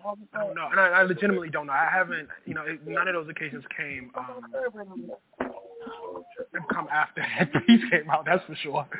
you know, been invited back Hey, after that. side right here. Uh, but I don't think that's why. But half is okay. I don't think that's why. Um, Oh, listen, I, I think um, the president is um, Oh, Again. like really, really intelligent. Like, this is just really, really intelligent, and I think, uh, you know, it's tough to deny the math there. I think it's like really, really hard to, to fix your mind to say no, nothing is owed. I think that's extremely, extremely difficult. Now you can, you know, maybe say, well, here's why I can't pay, although I think that's difficult too. Um, but I, I like to think, you know, he would at least acknowledge the debt. You know, having said that, you know, he's in a very difficult position, I think, because it's what you know, it's your private self, right? But you, you, you weren't elected to be your private self.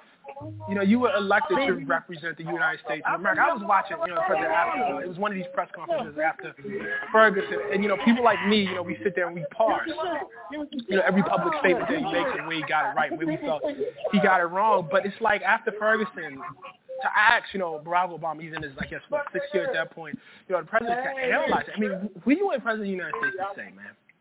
You want me to say to you that, listen, the folks who lived there are the result of policies that this country passed. And the reason why that boy was left laying on the concrete for four hours is a direct reflection about how this country feels about black people and how it's treated black people for the entirety residency here in the United States. Why are you surprised? The president say that?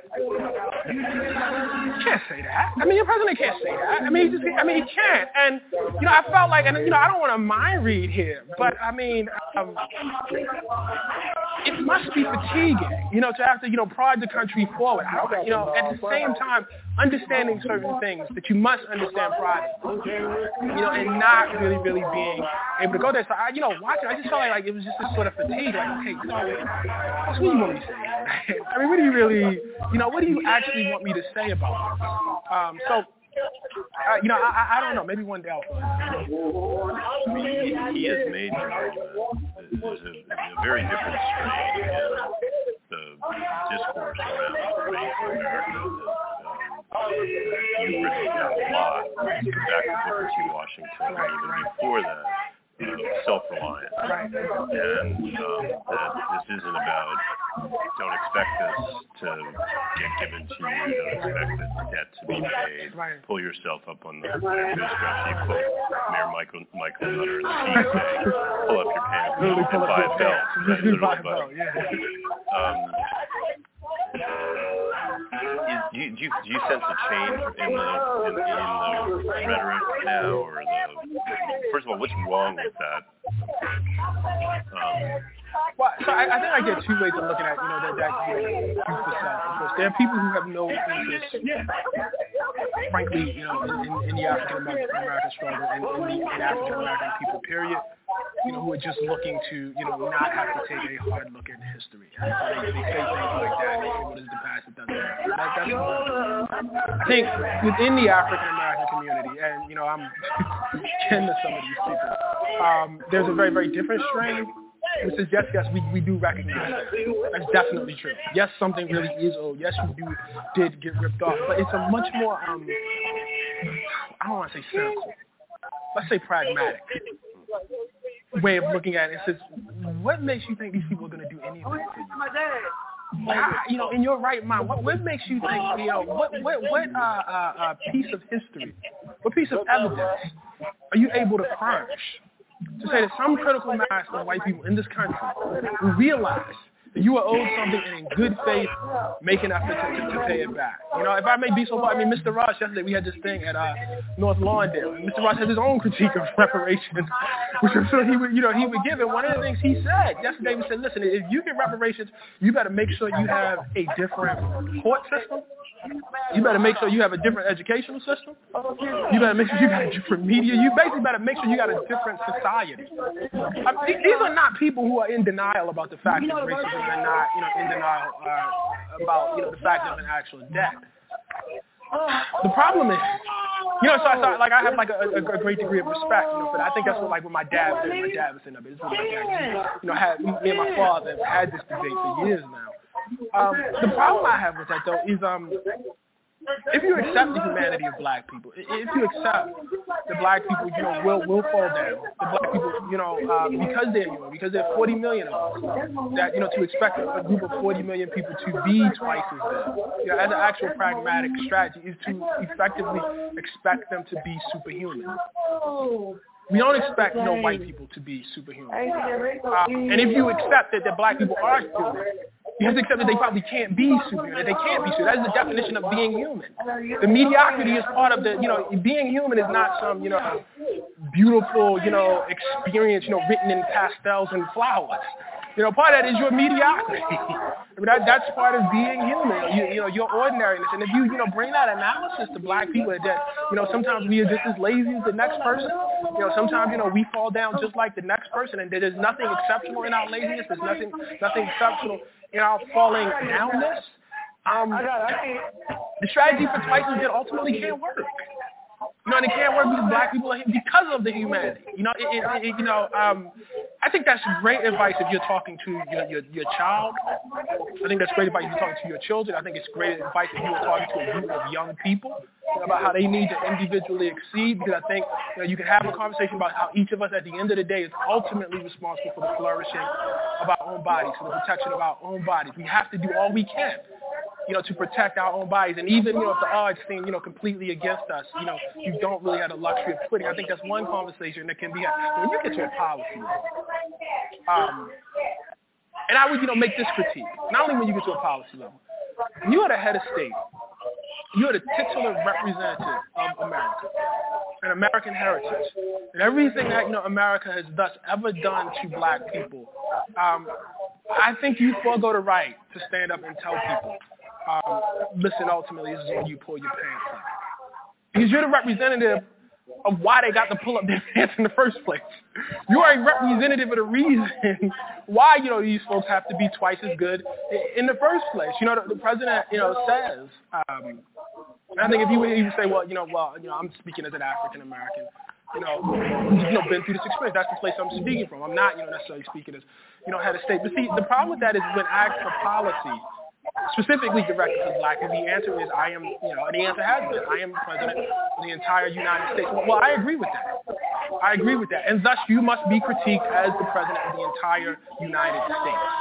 And part of that is legacy, part of that is heritage, part of that is the practices. You know, uh, when the president of the United States goes every Memorial Day, you know, and talks about, you know, the sacrifices you know, of, of the American, you know, military. He's invoking the heritage of this country.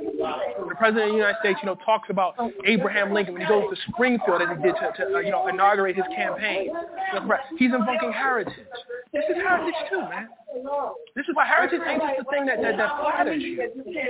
So I think, you know, like like uh, those of us, you know, who you know, um, you know, admire, you know, the president, respect the president, think, you know, the president is, uh, you know, you know, carrying quite a bit, still have a responsibility to, to critique that. Um, and so, like, as much as I, you know, admire that philosophy, you know, and as much as um, I very much grew up on that philosophy. I'm a product of that philosophy. As a policy, because black people are here, because black people are part of the country, um, I just, you know, I, I don't know how that works as, as, as a national policy, you know, of, of self-liberation.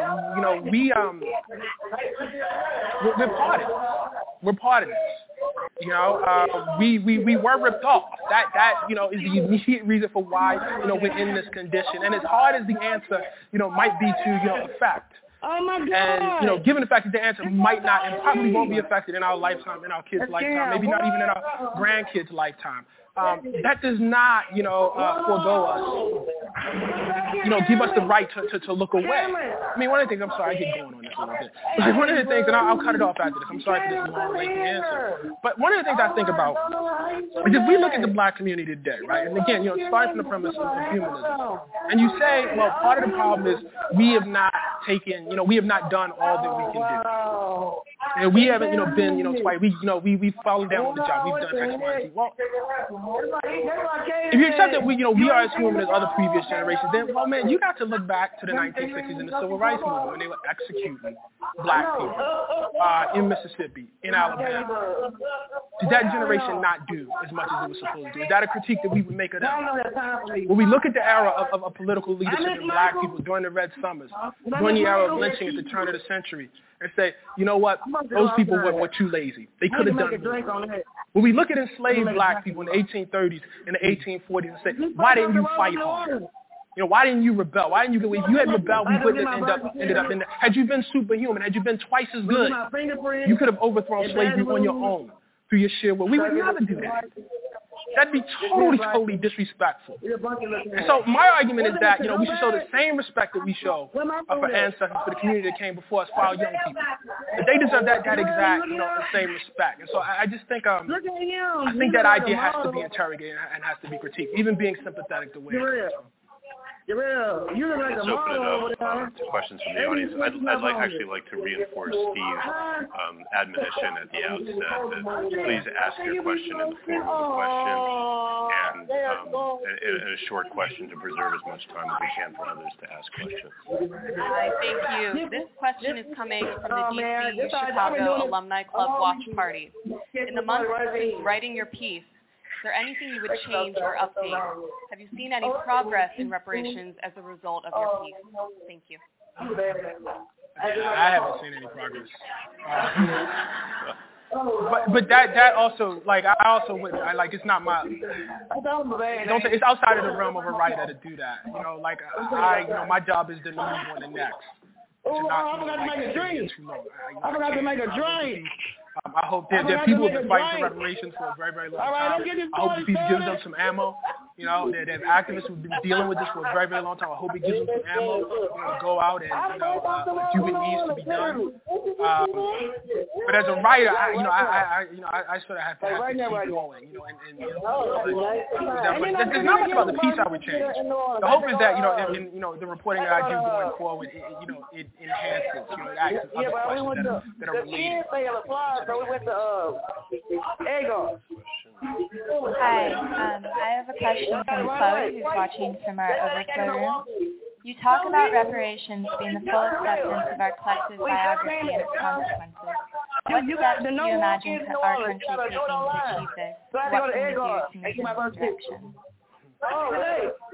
Well, I, I, I, I think that the first big thing is I outline in the piece, and people they hate the smallest basic answers. Um, you can urge whatever congressional district you, can, you live in. Um, John Conyers introduces H.R. 40, uh, which is a bill to study uh, reparations and I'm sorry to study the effects of enslavement and its subsequent legacy on African Americans and assess this question of whether black people deserve reparations. You can urge your congressman to support H.R. 40. Uh, and this is, you know, um, not a small thing. This is not a small thing at all. Um, and accounting has to be made. A study has to be made. This is exactly the way that the struggle for Japanese American reparations went uh, for internment. There was a study. There was an assessment made of the damage. Uh, and then, you know, uh, Ronald Reagan, white man, the white man signed a bill.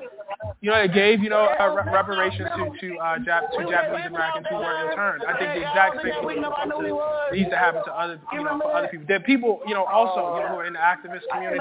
Uh, for example, with the N'COBRA, you know, who uh, uh, have been pushing a more internationalist, you know, approach. Um, and that, that really is, you know, their vein. Uh, you know, I think you can look, you know, look up some of the activists, for example, who've been pursuing this for years and look at what strategies they're they're pursuing. You know, what I mean, you can support that. Um, so I think that there are a range of things. The basic recommendation I get, you know, is to immediately get beyond HR 40. Um, but I wouldn't be contained to that. I wouldn't be restrained.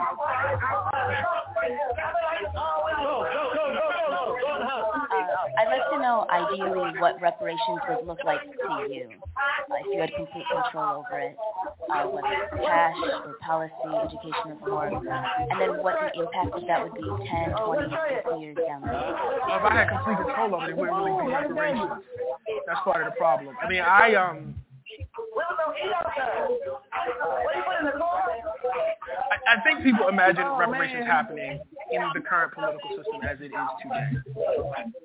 So, you know, one of the discussions we give, you know, we'll say, you know, there was a check cut right now to, you know, black people whatever you're going to say.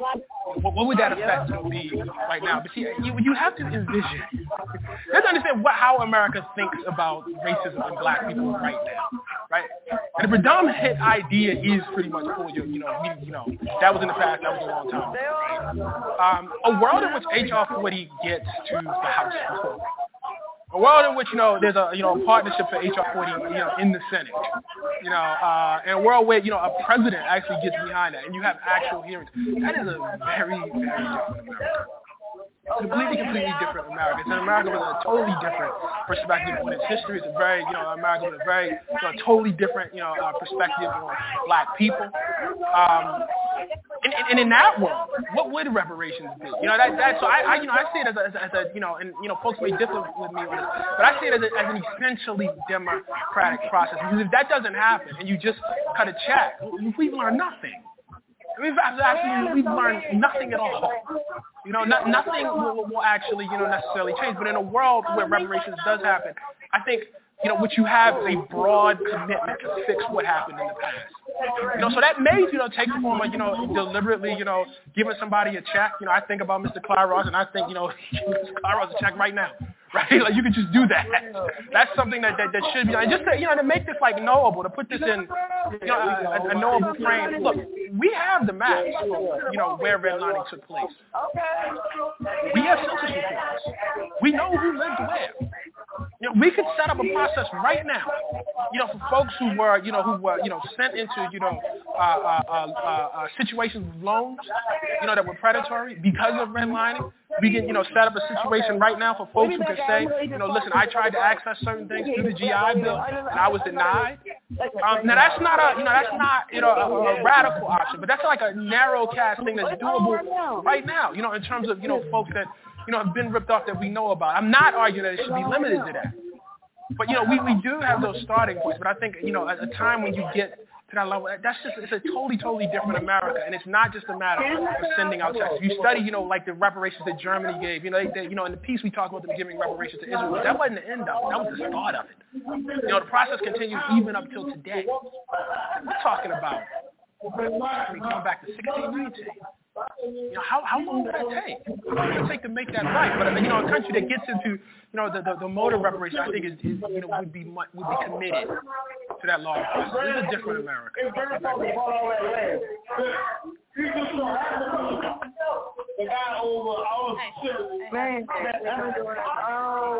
One is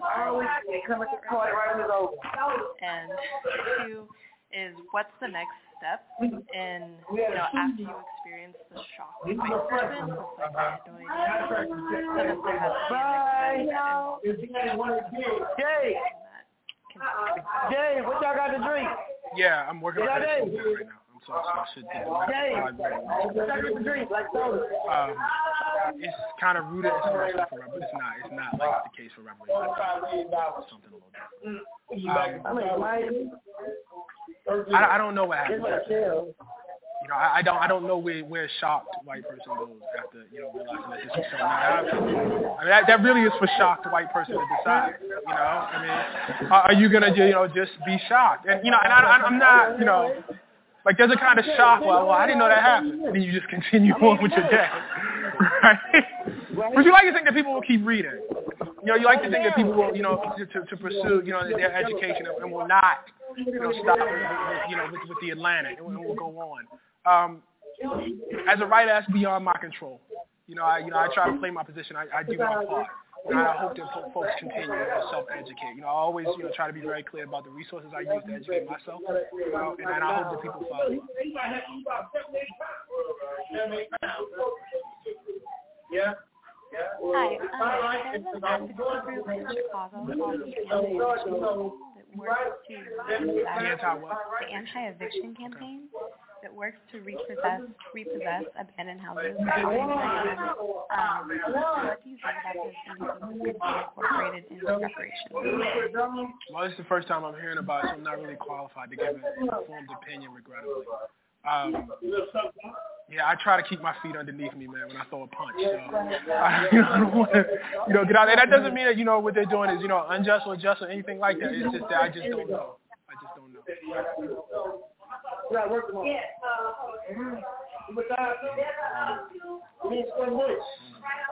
Um, so I currently read essays for college seniors at Martin Luther King High School, and it's 92% black, but it's a very high achieving um, high school, and so all the seniors are going to colleges with. And it's a very high achievement. Now, but. um, uh, and a lot of the students are going to very uh, prestigious universities with low black populations. And what do you have a word for the class of 2014 Yeah. as to how to take black culture, pop culture to the university? Yeah, I have, I have great advice for them, and the advice is apply to Howard University. that, that's my advice, and and um, I, you know, I'm not I'm not you know being flip here. Here- Here's what I'll say. Uh, my advice is to apply to Howard University and then go to those elite schools for grad school. Um, that, that's my advice, and, and here's here's why I say that. Um, I, I, it's impossible for me to imagine writing the case for reparations without having gone to a historically black school, um, and Howard in particular. But I, you know, I would I would spread that out to HBCUs in general. The, the, the thing that HBCUs offer, and this happens because I, you know, I'll come to talk to at a school like this. You know, I'll be up at, at Cornell where I was. Uh, you know, a few months ago, and um, a young lady said to me, she said, um, "How how am I supposed to deal with you know the fact that you know people say I'm here because of affirmative action?" You know, and I, and I answered the question, but you know, the other thing I said is, listen, like that has never. By the time that was my experience, I had gotten to the Atlantic. I was like, I was thoroughly formed. Um, I, I never had that as a question in my head at all you know, uh, that you know I had gotten here because out of some you know sort of thing that somebody had done. Um, not that you should feel that way to begin with, but what I'm saying is I was never. That's a tough thing to face at 18. That's a hard thing for somebody to put on you at 18 when you're still trying trying to find yourself. Um, historically, black schools give African American students a chance to sit back and assess themselves and, and, and confront their tradition in a um, semi-private space. It's not totally private, but in a, in a semi-private space, and that just allows for a range of debate and dialogue that you know is, is just beyond you know anything that, that you know I experienced after I left. Yeah, it's one thing um, to have to confront your history, you know, stay here, you know, in, in, in mixed company, which is great. Um, but sometimes we get defensive. You know, we feel the need to defend ourselves against other people. Or a professor, you know, who may not, you know, be black says something you feel this need to defend yourself. And at Howard, that was like totally off the table. You know, it freed people up to say, you know, the things that, you know, you really, really need to say. You know, to talk, to talk seriously. Yeah, one of the things I think about, I'll just tell the story really quickly. You know, I, those of us who, who, who you know, came um, to Howard, you know, were heavily influenced by Malcolm X, heavily influenced by black nationalism. You know, I felt this, you know, real, real need um, to you know make ourselves human. And the way to make ourselves human was to prove that we had you know built things as advanced and as beautiful and as great as anything that white people had built um, and that sent us on a chase for heroes and one of the you know people that I, I think about was this woman uh, who's a you know, brilliant military strategist, Queen Nzinga, uh, what is you know now now the Congo today. And there's a you know famous story that I remember reading about. And she's going in to negotiate with the Dutch, who are trying to you know take from her and they, they want to disrespect her. So what they do is they don't give her a chair, right? And she immediately orders one of her servants to, you know, sit down and basically get on all fours. And she uses this woman um, as, as a stool. And this story is told, and, and it's true, to show, you know, like like the craftiness of Nzinga about how she wouldn't be disrespected. And I read about that, you know, and me like, you know, feel really proud and about that. Yeah, you go someplace like Howard, right? And that's cool, you know. But like the need to assess, to uh, assert your self-esteem is not the same. You don't really need it because everybody around you is black. It's clear. Know, brilliance of black people is right there. There's no, you know, real argument about that. Then man, we got to breaking that story down, and we got to thinking about like what enslavement actually was, and how it was actually the loss of your body, and how like if you you know really you know get on a human level, you want to understand your condition as the descendant of slaves. You have much more in common with the woman who was used as a chair than you do with Queen and Nzinga. And that was like a like a like a profound moment for me. You know, it was like a deep, you know, sort of sort of realization that I could not have made, you know, within, you know, frankly, a, a white space. Um, the, the the opportunity to interrogate that and to interrogate yourself and to subject yourself to the harshest possible rigor, you know, and then at the end of it, you know, come out feeling like like like you're all right. You know, I Saul Bellow had written this thing at the time that just greatly, greatly disturbed me. He wrote, um, you know, assessing you know, black guys. Who is the Tolstoy of the Zulus? I went on this I gotta find the Tolstoy of the Zulus. Who is the Tolstoy? There must be a Tolstoy of the Zulus, right? You know, just doing, you know, this reading at Howard, I came across this brilliant Ralph Wiley essay. And Ralph Wiley replies and says, I mean, just this was like the most liberating thing I've ever read. This Tolstoy is the Tolstoy of the Zulus. Wow. Oh, like the whole, you know, gambit was wrong. Like you can't even accept the premise. That, you know, sort of realization, and that sort of interrogation for me, you know, for what I need was only possible, you know, in a black space. So I think regrettably, you know, you know, this is no disrespect to, you know, elite institutions. Um, I think though for, for black people, uh, it's essential at that young age to, to have that room to interrogate yourself you know, to look at yourself. And then after that, you can go out and see the world. You know, the world's going to be majority white anyway. You got plenty of time. You got plenty of time to go to Yale, Harvard, Princeton. You got, you got plenty of time for that. You know, but at that, that crucial point, I'm, I'm a big believer in HBCUs. I'm going through this with my son right now. Yeah. Uh, you touched on this in your piece and your talk right now that essentially when people hear reparations, the immediate snap judgment is a check being mailed out to white people essentially. And when you actually read your piece, it's clear that what you're asking for when you make your case reparations for you reparations is a reckoning. It's much broader than that check. And yet your oh, no, a check is part of it. I, I always oh, okay. a check is part of it. Right. But yet your piece is named the case for reparations that very starkly. Was there ever any hesitation or ambivalence before the piece was published about putting that title on the front of it and that it might turn away people who would otherwise be more willing to even engage the argument? No, we, we experimented with a couple of other possible headlines. Um, I'm having trouble remembering what they were. But basically, from the beginning, this was what we called the piece, and that was the only reason we hesitated at the last minute because we just thought this had been our headline from the, the way we thought about the story through the editing process, and when it, when it translates to the outside world, uh, we realized it would. Yeah. So we went with it. Yeah, no, no, it's very little. I always, I think I told James this before. I always joke that um, people always, you know, come to me. I was telling James, and they say, how'd you get that in the Atlantic? like black people, they always come up to me, and I, I always joke that I, I want to say, well, you know, I had to tell them white folks we had to do X, Y, and Z, and they wasn't hearing me, and then we did this and that. that's so not what happened. It's was just not, you know, that's just that's the, not the what truth happened. is I was on vacation. No, I mean the, the, real truth is, you know, I, I sent the pitch to you know uh, Scott Stossel, and he read the pitch and said, okay, and I'm assuming he took it to you, and and folks were like, okay, so how are we going to do this? There, there was um there was no internal, you know, no resistance to you know the presentation to how we were going to do it, uh, to to the investment, to, to to resources, and I think um you know, as happy as I am about that, you know, in, in, in the Atlantic, you know, being willing to do it, I actually think it's illustrative, and I was talking to James about this earlier, you know, one of the problems why we don't see more arguments like this is, you know, by the time I had, you know, pitched that, I had been, you know, effectively writing for the Atlantic for about four or five years. So, you know, we had a relationship.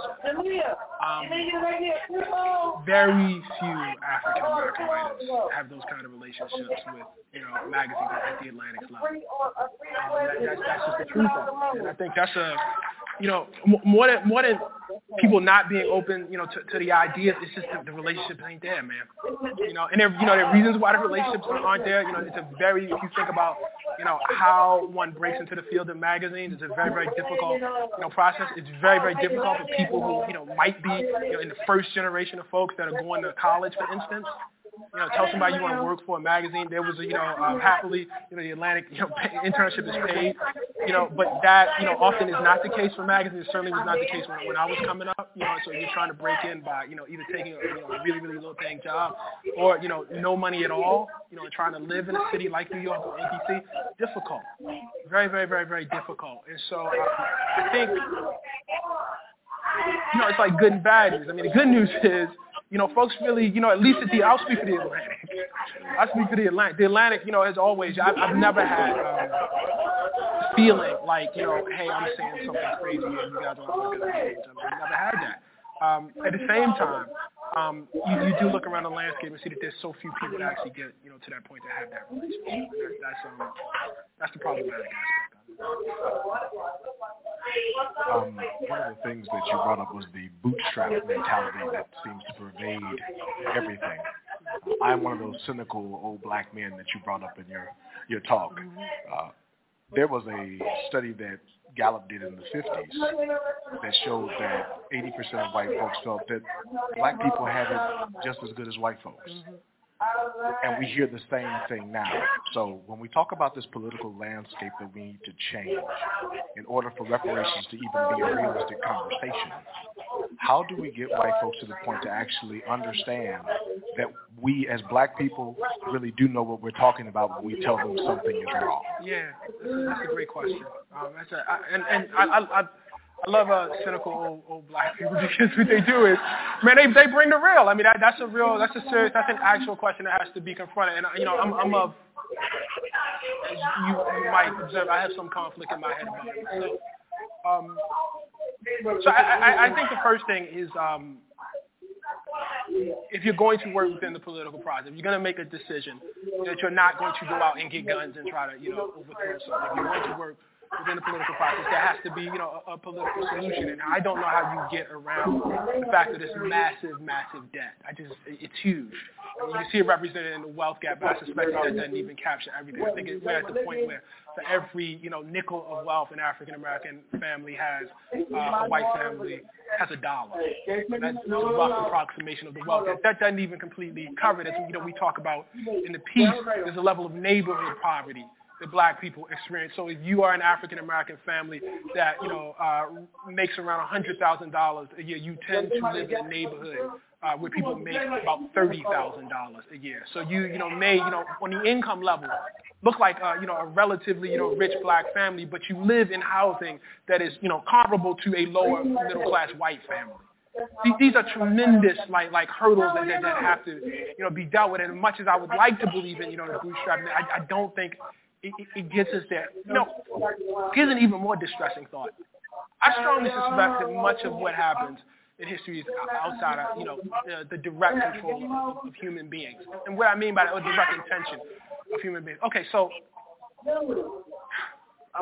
if you were uh, an enslaved black person in 1820, you could look all the way back to the lineage, all the way back to 1619, see nothing but enslaved black people. Beyond that, if you know you had economic knowledge of what was going on, you could see the rising value of black people. You can look forward and see that your kids were, going to be enslaved too.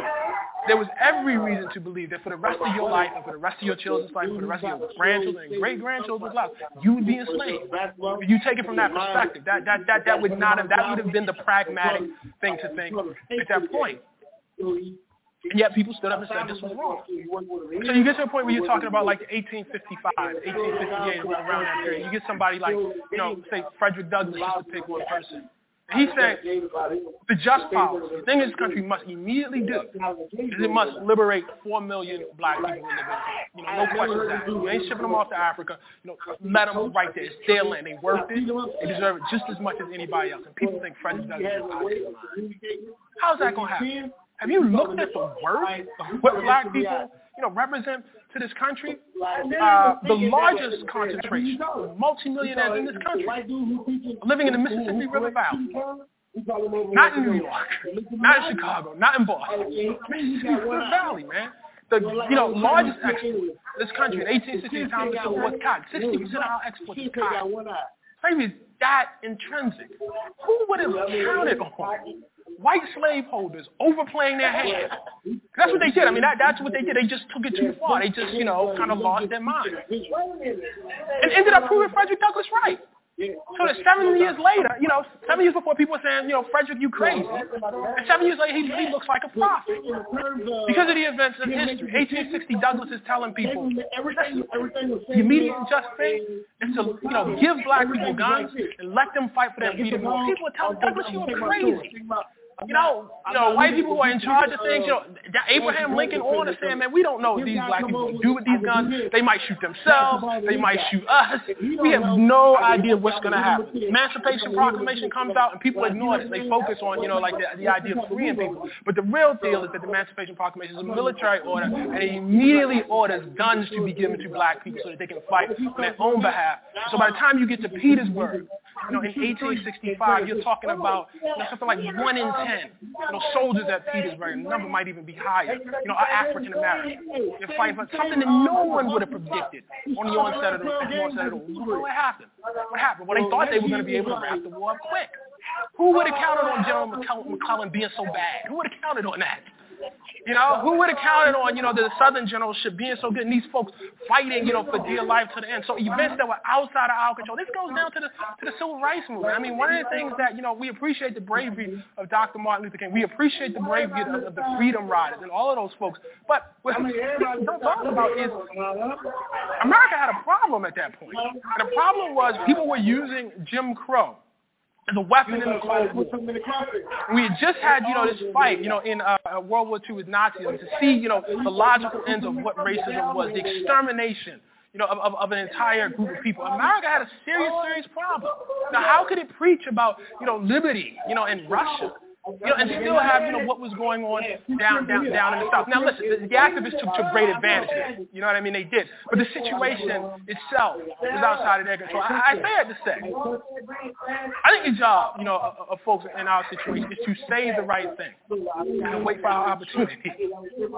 The opportunity is out of our control. Who knows what's going to happen? Who knows what's going to happen?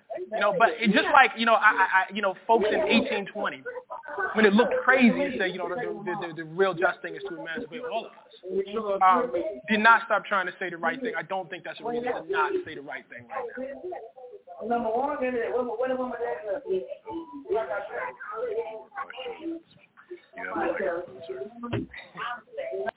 I'm not letting it go.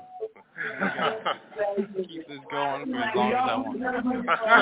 um, so this this question's gonna change, I guess, but it's, it's, it's different from the other question, and then I want to pose a challenge. Um, I appreciate the article. I think it's, it's great. But one thing that I had I had trouble with is just the place that Native Americans don't occupy it. And I know that you say academic, I'm not, not academic, but you say there's a tendency to complicate things. And I think I don't want to do that, but I think it's an important thing to think about when we're talking about right? when we're talking about black people taking up land in this country, and we trace the story back to 1619, what if back to 1492, and thought about that in terms of reparations?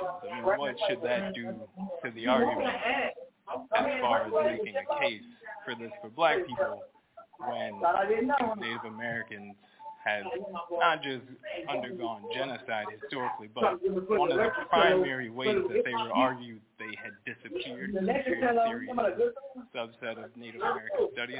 One of the primary arguments was that they had diluted their blood by intermixing with black people. So when you look at these kinds of things, when you wrote these into the history of not just Native American people, but black people, there's a confluence, there's, there's a convergence of stories that I think necessitates that we not just reside in the black-white binary as far as how we look at reparations, but look at how we understand on a larger, more long-term scale. Sorry, I don't mean to go on. My question is simply, how do you rope that history into this case? Right. So, um, you this is the case for reparations. I hope it's not the last article. It, you know, it shouldn't be the last word. Um, I, you know, I think in, in progressive circles, you know, this, this search, it's good search. You know, for coalitions, uh, like, people, how things you just, you know, explain the history of how we can see that. Having said that, you know, I believe that the black experience is specific, is a particular thing. And I believe that the black people have a right. Let me change that. Not so much black people have a right. I think the history of itself is worthy of examination in and of itself by itself. Uh, and I don't think that impact. I don't think that that means that there's not a case for reparations for, Native Americans. But I have the right, I have a right to study black people. I have a right to, to, to think about that in and of itself. You know, just like, um, you know, one could make the same critique of an argument, you know, for example, uh, reparations uh, that was given to Israel after the Holocaust. Jews weren't the only people that were killed in the Holocaust. You know, um, but folks have a right to talk about that. And then there should be, you know, another article, you know, about the Roma killed in the Holocaust. There should be another article about, you know, uh, homosexuals who were killed in the Holocaust. Just like there should be another article about reparations for Native Americans. Um, this should, you know, I, I think one of the things that, that we mistake is um, because sometimes there's not a lot of bandwidth uh, for a certain story. Uh, we try to put everything on one story. You know what I mean? This is one story, man. You know, this is just one story, and I, I really I did my best to research the hell out of it. Um, most of it is not actually rooted, you know, in that period. For the most part, you know, it's talking about housing. You know, and I, I think like you know, we have the right to reside in that space to talk about our experience as an independent, separate field worthy of study. Somebody else should write, frankly, somebody else Somebody else better than me. Somebody else who's, you know, thought about this question all of their all of their life should write the case for Native American reparations. I can't wait to read it. You know? And I'm not I'm not being flip. you know, I'm not being cynical. You know, I I, I literally mean that. I literally mean that, you know, because the, the flip side of that is if, you know, I say that, if I say, you know, uh, uh, African American history and reparations as a concept specifically relating to black people is worthy of that, you know, sort of, you know, uh, in-depth study. You know, Native American history is, is, worth the same thing, and it should be given the same thing. You know, it shouldn't be an adjunct to my thing. You know, it shouldn't be like attached on just to make sure, you know, that I'm, you know, intersectional enough. You know, it, you know that, that that ain't really the way to do it. You know, I think like you know there's some value in focusing, you know, and going as deep as you possibly can, you know, in, in, in a specific area. And my hope, my hope is that folks who thought, you know, about Native American history will look at that piece and will derive something from it. Just like you know, um, when I you know went to do my research, you know, reparations, you know, given to Israel, I was able to see certain things about reparations in terms of black. Just when I did, you know, the research that was, you know, behind it in terms of reparations given to Japanese I was able to see certain things and borrow from that. You know, so so my hope is that you know this will not be the end of the argument. It shouldn't be. It should not be the end. You know, folks should look at that, and then they should go and do that that that that same amount of research. Um, that's it. All right. Thank you very much. Thank you. Please join me in a warm round of applause for Ta-Nehisi Coates, for James Bennet.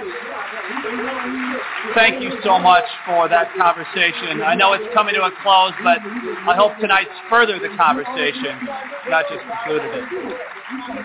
Join me in thanking as well our partners tonight, uh, the Center for the Study of Race, Politics, and Culture, the Office of Multicultural Student Affairs, International House, and the Global Voices Series, and the National Public Housing Museum. Thank you all so much for being here. We hope to see you back here very soon for another IOP event. Thanks again. Y'all group?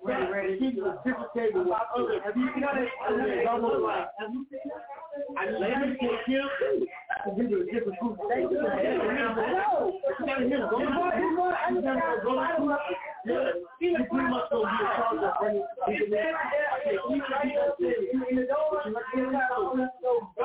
You in. I said, keep it. You? You? His mama was. I guarantee you he'll dump it. Everybody knows.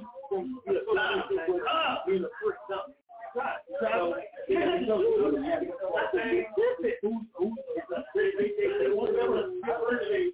people that have tried it. Look at Doug. Doug. What are we doing, Doug? You showing your age over there. Thank you. Thank you. Just like you. Oh, oh yeah. What's the thing? I'll take this. Oh, man. Don't shoot it. Just, huh? It's not me. I did nothing. I did nothing. I take my show. I take my lick. Well, I ain't do nothing. I've been working all day. Yesterday I tried to. You gotta blame the granddaughter. Yesterday, yesterday was all me. I went and got my birth certificate. What's up? Yesterday was all me. I I said from the water That's a difference. And the water is See, he used the nigga on that Texas. And I went got my my. I ain't working on that. He's working on a house of promise that comes in cash. I know you have.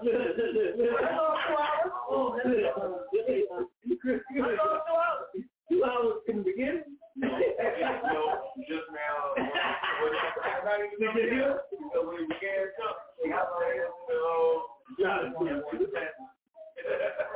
something, what is it, man? I told before we. It's my cup.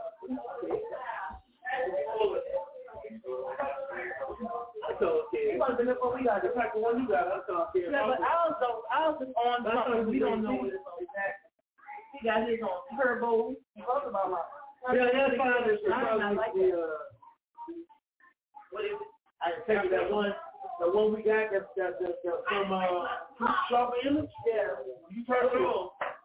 Oh, there you go. Smell. That's how the original feels like this. Yeah. That's how it looks.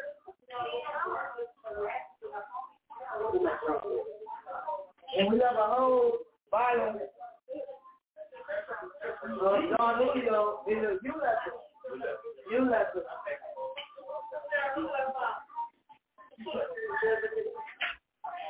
That's a good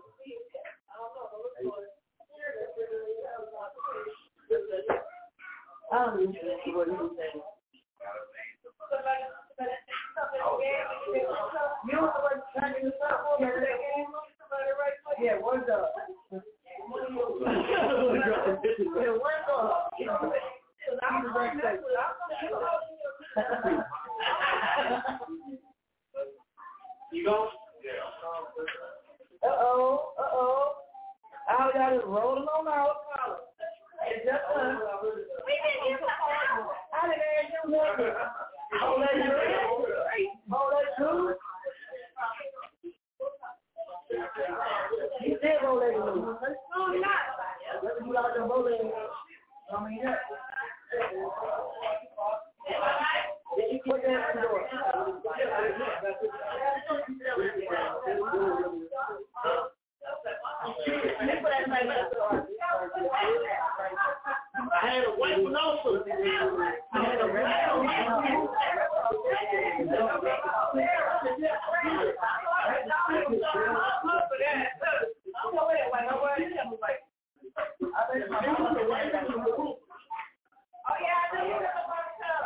Jay, Jay, what that shrimp said there? What you got there? What you got there? What's up? My God. Everybody got for your birthday. And I can't take New Orleans out of them. They're thinking about New Orleans. Right on. So neither. Never said, yes, you can give us a specific tequila. Come on, tequila. Come on, give me not say that. Specific tequila. Specific tequila. Specific tequila. Specific, specific, specific. It's not uh, no diamond. Tequila food. You, you know this when the tequila talk. But I know that, but it's right side on. I'm getting her what? That's a Negro. Yeah, I know. but it, it ain't no goddamn shit. It takes time. Y'all want the sachet? I'll give y'all the sachet. Let me see. Hold on. No. Yeah, you know you taste it. I know it smell like this. I didn't know. It's not cedar. Smells of maple barrels from, from Colombia. They've been aged uh, 17 years. You need some of this. You got booster juice. You want to talk shit? You have a round mother smile.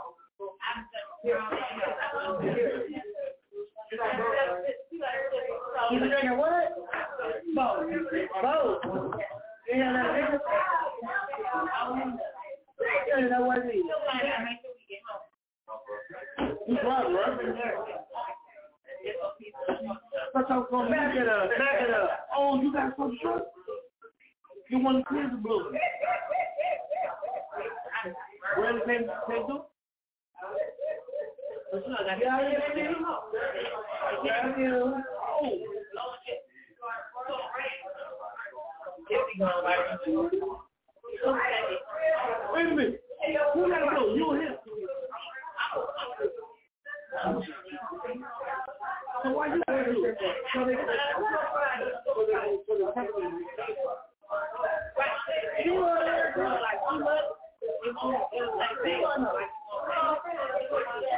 so you check up for it. you got the blow you got what anybody like you on the first time this was uh red.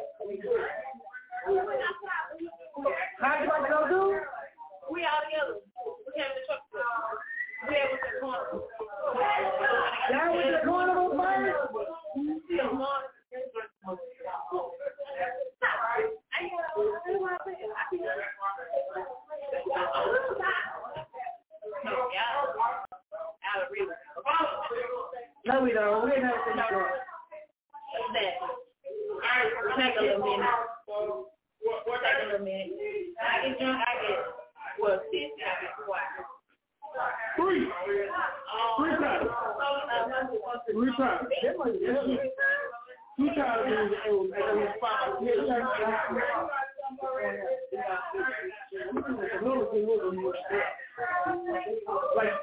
um, what you got?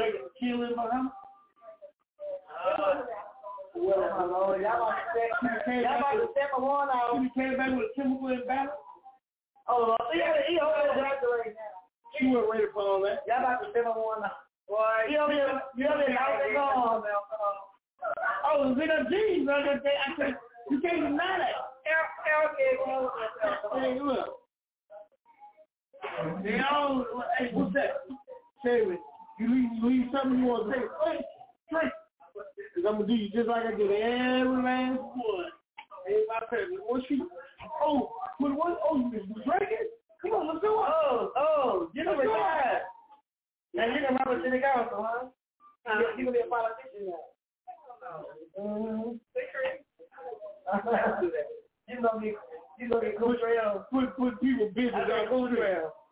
You gonna be cool trail. No, oh, she, yeah, throw out. She's That's not why I say go on trail.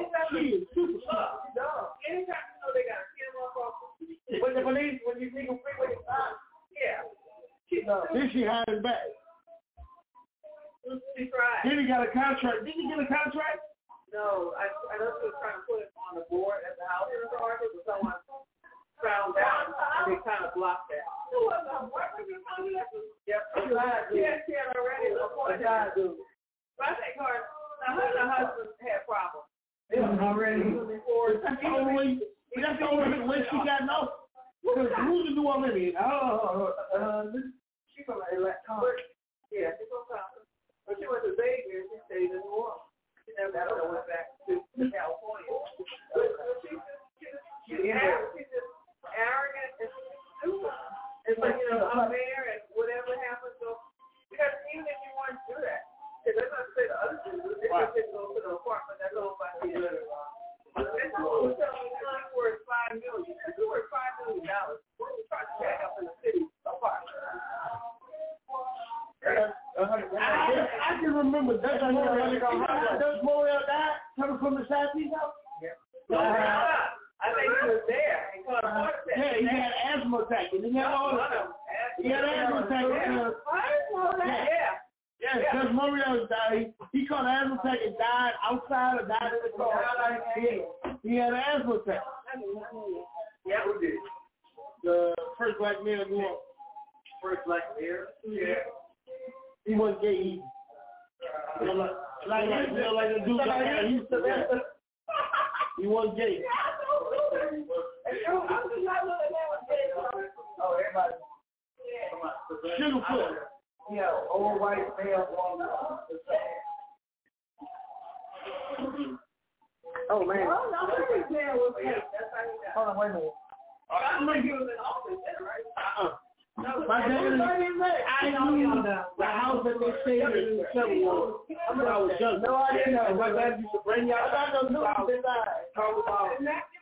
what a black man was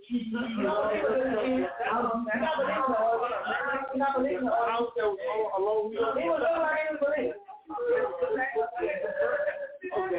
He was like, he was like a wrong I'm not knowing the city at the time. I'm, I'm.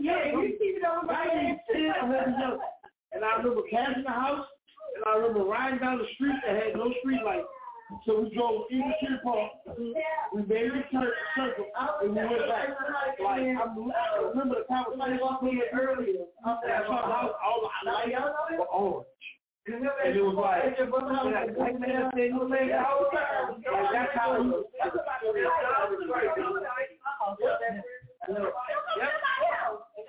thinking about you today.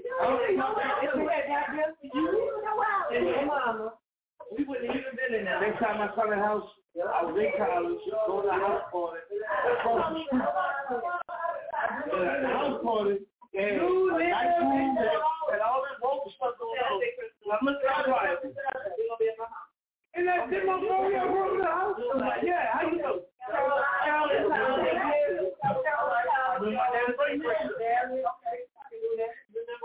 Hey, what's that? Where you are? Huh? You are home to get the man killed. You don't deserve it. You got a problem. You got a talent problem. Wait, wait, fix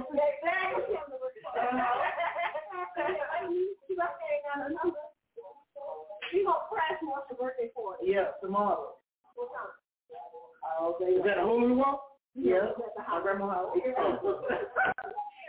That's true. Y'all gonna be. That's a spot. Y'all gonna y'all gonna be back for um Ringo? Hey, No. What's tomorrow? Hey. Ringo, Ringo, Ringo, Ringo. Who cares? How you get I just be jumping in out there. What Darius at?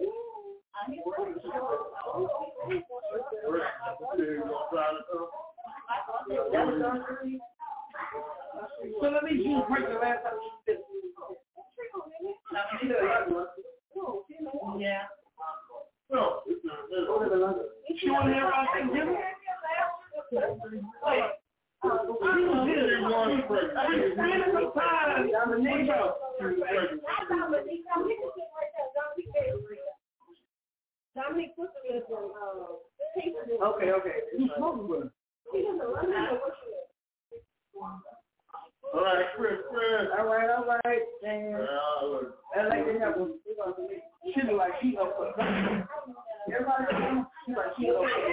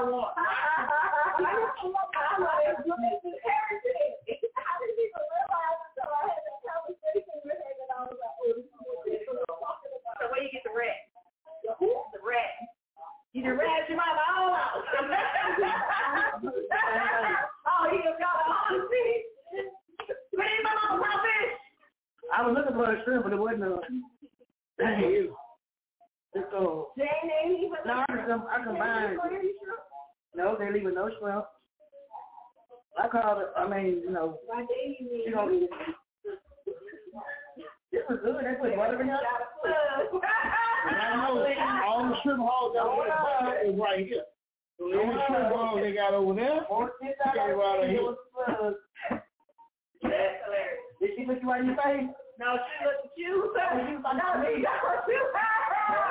Ah. Why not? I don't my head. That's I turned my head. More for you right Jay. Jay. Jay, did you get Roosevelt? Jay, did you catch the second ago she was talking about Sonya, but she was not talking right there, so she quit. I caught the second ago. She was talking about no, I put the rest of mine in there and here. Well, it's script though. I did. I just I did. I did. I'm gonna give her the little ones because she, you know, she had a big one. You a bitch, shaking your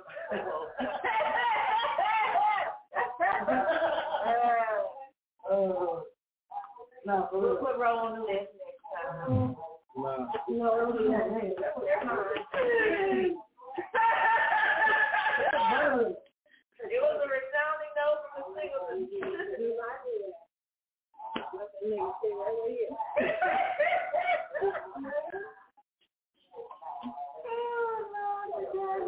oh, let to go outside. That sucker who put it on Yeah, the camera's right? I can have it. Sure.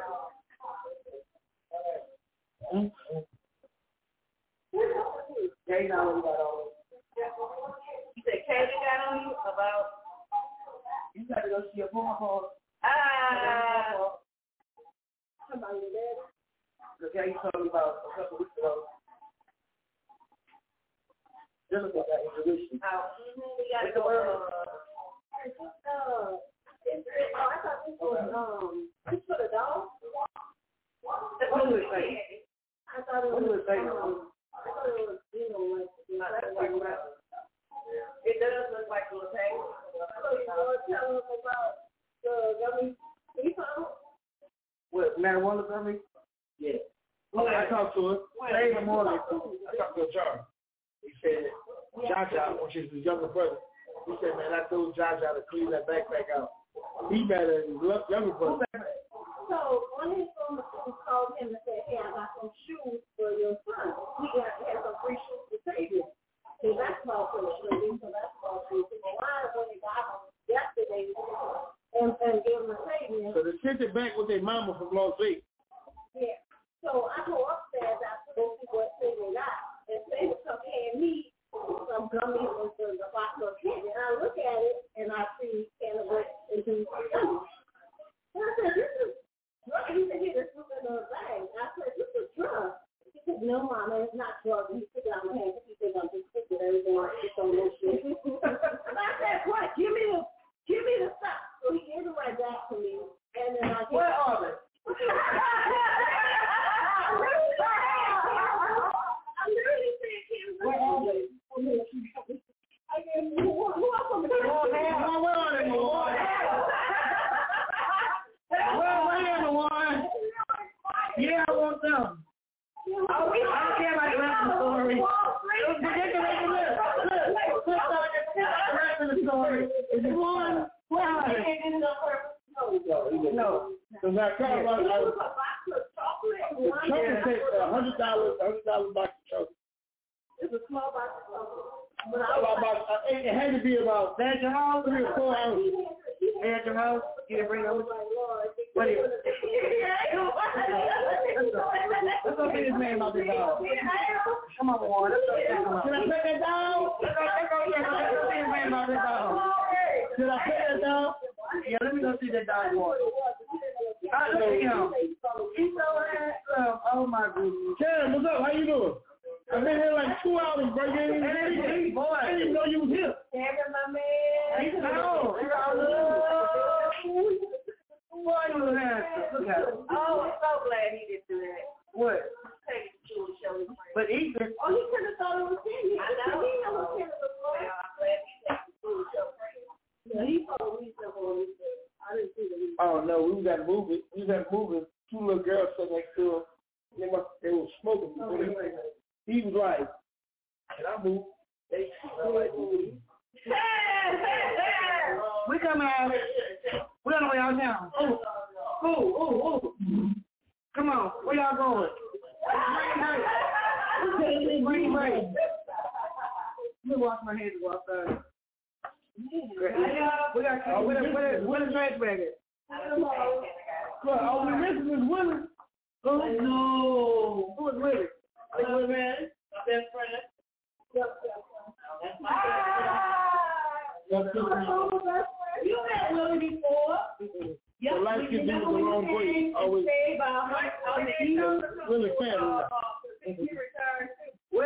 and uh, He lives in Arizona, Royce.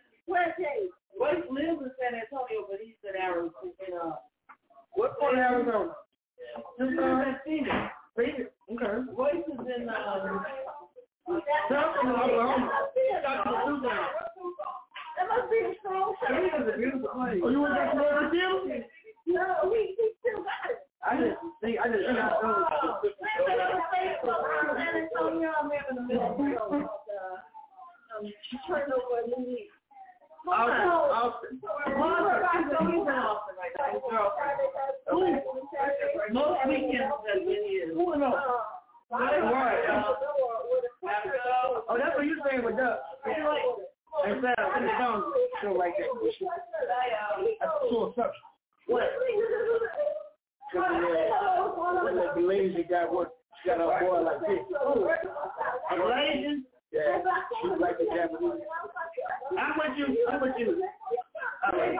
Thank you. So he, he spends out with his girlfriend. He split his time between his girlfriend and his mom.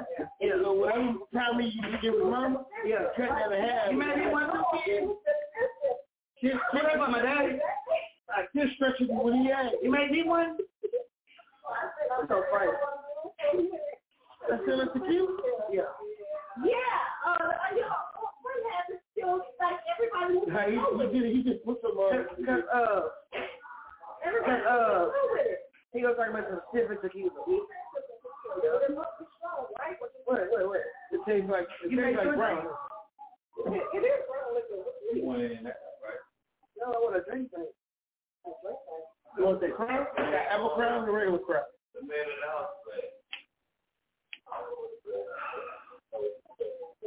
Oh, who that for? That's, that must be Ken. Uh, they got Bruce Lee on. Yeah. Oh, let me go outside. Come on, let me go outside. Yeah, come on with me. I need a support. I got issues. Not really. I don't know. Child, get your ass out here.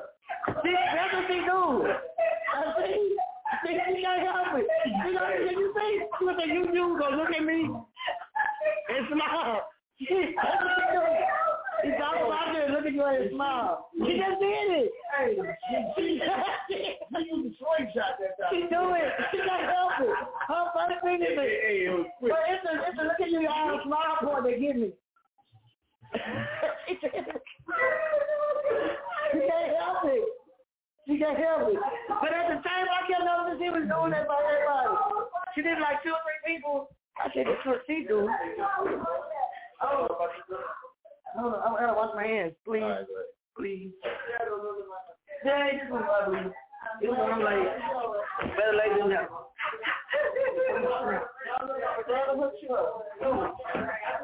For what?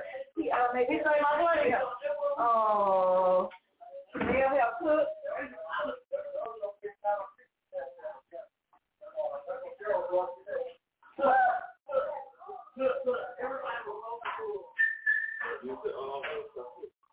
What? Dawn is the best stuff. I mean, how you You know Dawn? You get leaves off of their animal. And you do, they use Dawn if you, when you doing, uh, when you plant, Mhm. spray it on the plant, you keep bugs up. It's the best stuff. Yeah. I don't know about that. but you can do that. Come on.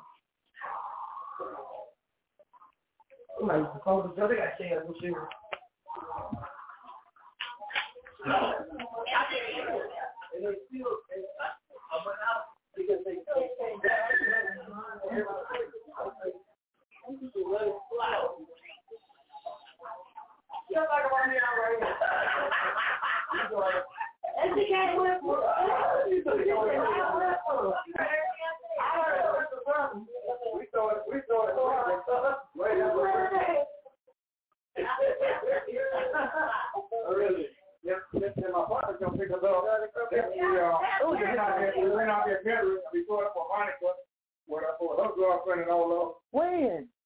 That, that, last year when he, he came out of New Orleans with. Oh, okay. I called Monica.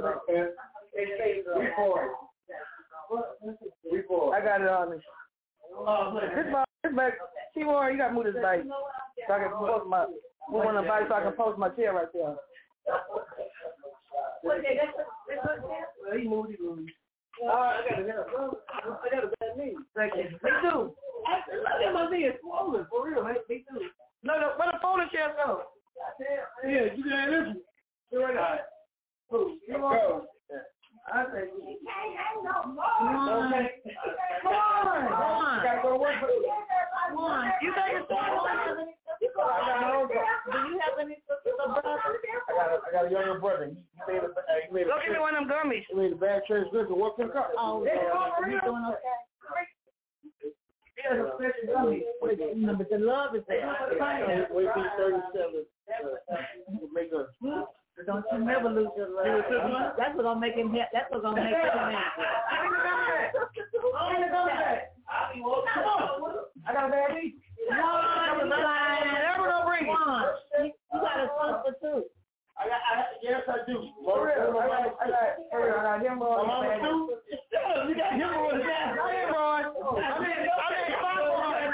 I mean, fibroids. Hemorrhoids. My dad had a hemorrhoids. Dad had a hemorrhoids. Your ass had a It's a long way for it. I said, mama I mean, say fibroids. So, how you, how can you say fibroids? She has. Not that DNA. Sarah, What about that DNA? What if she has? Walk into the pharmacy.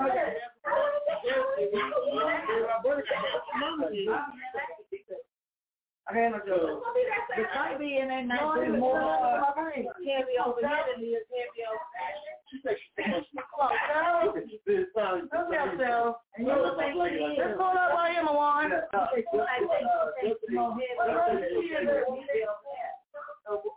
right here, Mawan. One She what? Come on, she what? I'm supposed to have one too. Yeah, I got a bad knee. I really hurt my knee. I need this one. You're here with that. You're here with that. It was like, what? Uh, just for Jay's birthday, I thought myself, Jay was dancing and everybody was dancing real low. So I thought dancing like to a butterfly real low. Whoa, whoa, behind Jay. Yeah, yeah. Like the butterfly behind Jay. Yeah, yeah, yeah, yeah. I hurt my knee and my shit falling up. What? Oh my god. No, no, no, no, no. Hold on, I'm sorry. I don't want to say about Sarah. I gotta watch you. I gotta watch you. I gotta look at you in your face. I gotta look. Sarah, you know, y'all know what she be doing. Watch. I got a number. What you be doing, Sarah? What you be doing, Sarah? I got her number. Sarah, you know what? It's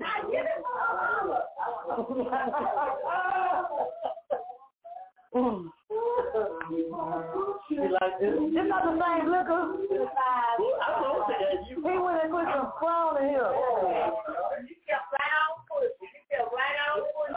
You put, you put the tequila up. See, we don't, we the squad that can hang. But look. Yeah. We got a party. It's Marcia's birthday at midnight. She got a party tomorrow. That's why I said at midnight. You put crown in here? It's not the same liquor. I don't want that. It's a crown. What is it? It's whiskey. Whiskey tequila. Yeah, this for you. This is whiskey. What is it? It's the whiskey. Make it more. Dump that in your cup.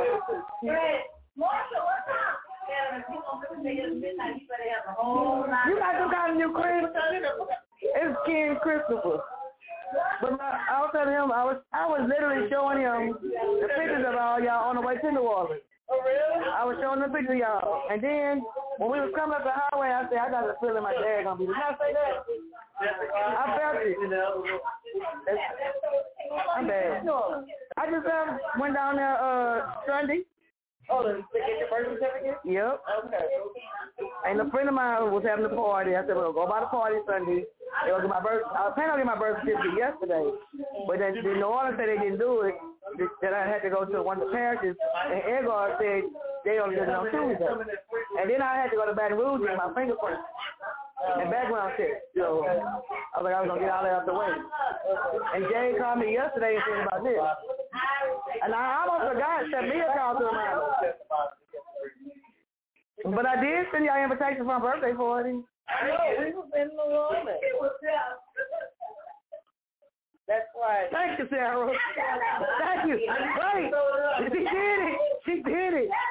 She did it. She did it. She looked in Gordon's eyes. She looked in she looked in your eyes and he was there and started smiling. She did it. So Morgan is allergic To shrimp, yeah. They sent her food with shrimp. With shrimp. I was there. So we told them to. I was do it. Well, they brought it back and she had an allergic reaction. Is tequila in They it? took the shrimp off and gave her the fish that the uh, shrimp was uh, on. So she uh, had an Uh, allergic People do that before. Yeah, and they're supposed to reimburse me my money. They're going to send me a gift card instead. For how much more than what you paid? No, I paid 130. I've been talking to your girl on the The gift card was a hundred. To my cousin Carla. Oh, I've been talking to her a lot. I talked to her a couple of times. Couple of times. So what you do for your birthday? It's Melvy. Where y'all went to? Same thing. It is. You gotta go to the right one. It was too expensive, and they went down on the quality of their food. Don't be a negative Nancy now. No. We do go to camp. We do go to Barbados. Nobody cared they not in the airport. They fussed us out. They didn't get Yeah, ain't nothing else in the airport. Ain't nothing else in the airport. Ain't nothing else in the airport. What's better than that? They ain't got nothing better in it. They ain't got nothing better alternative. What's the better alternative? Nothing. Not in the airport. What's, it, what's better than the airport than Barbados? Nothing. I showed Ain't Jarrell. better alternative. I, I showed Jarrell last Friday. One of the best people here in Houston. Right now, Lincoln on the 45 is called Captain Bob. Captain Bob or Captain Bing? Captain Bob. I ain't heard Captain Bob. This is my dummy. Well, I mean, we get there. That's what he got him on. Oh, Captain. I need y'all to, uh, Marcus. But that's what I did too. That was that room. When I got out of the got the I was getting my hair like, like hanging out. oh, out the U.S. of A. Oh, I thought you were saying out to the country. I was like, I was, I, I hands on that. That's a good cut. A very good cut. Good cut. He said so much. Good. Oh. was on the cruise. And he said one time he said he was on the cruise. The baby. He said, You did you notice that? I was sober the whole time. They took the clothes off. I felt so good. There used to be a clothes in there. They took the clothes off. But he can go hard. They took the clothes off. He said, we bring you the bed with camera too. In June, you gonna go? Oh man, you know what? In, I know. We already going. Was no baby. You know what? This, uh, Jim uh, made a club my birthday. I'm going to June. What? Because he called. And I didn't want to. Yeah. Really? He was like, hey, birthday next to I was going to you like, here. I was know. Because y'all know. I was like. That's always looking at me. I mean, you know what? Cool. I've been going and going. I didn't know what it was. I probably want to start thinking in the I never heard nothing about I thought it maybe we did. Are you I don't think you heard. It's been there.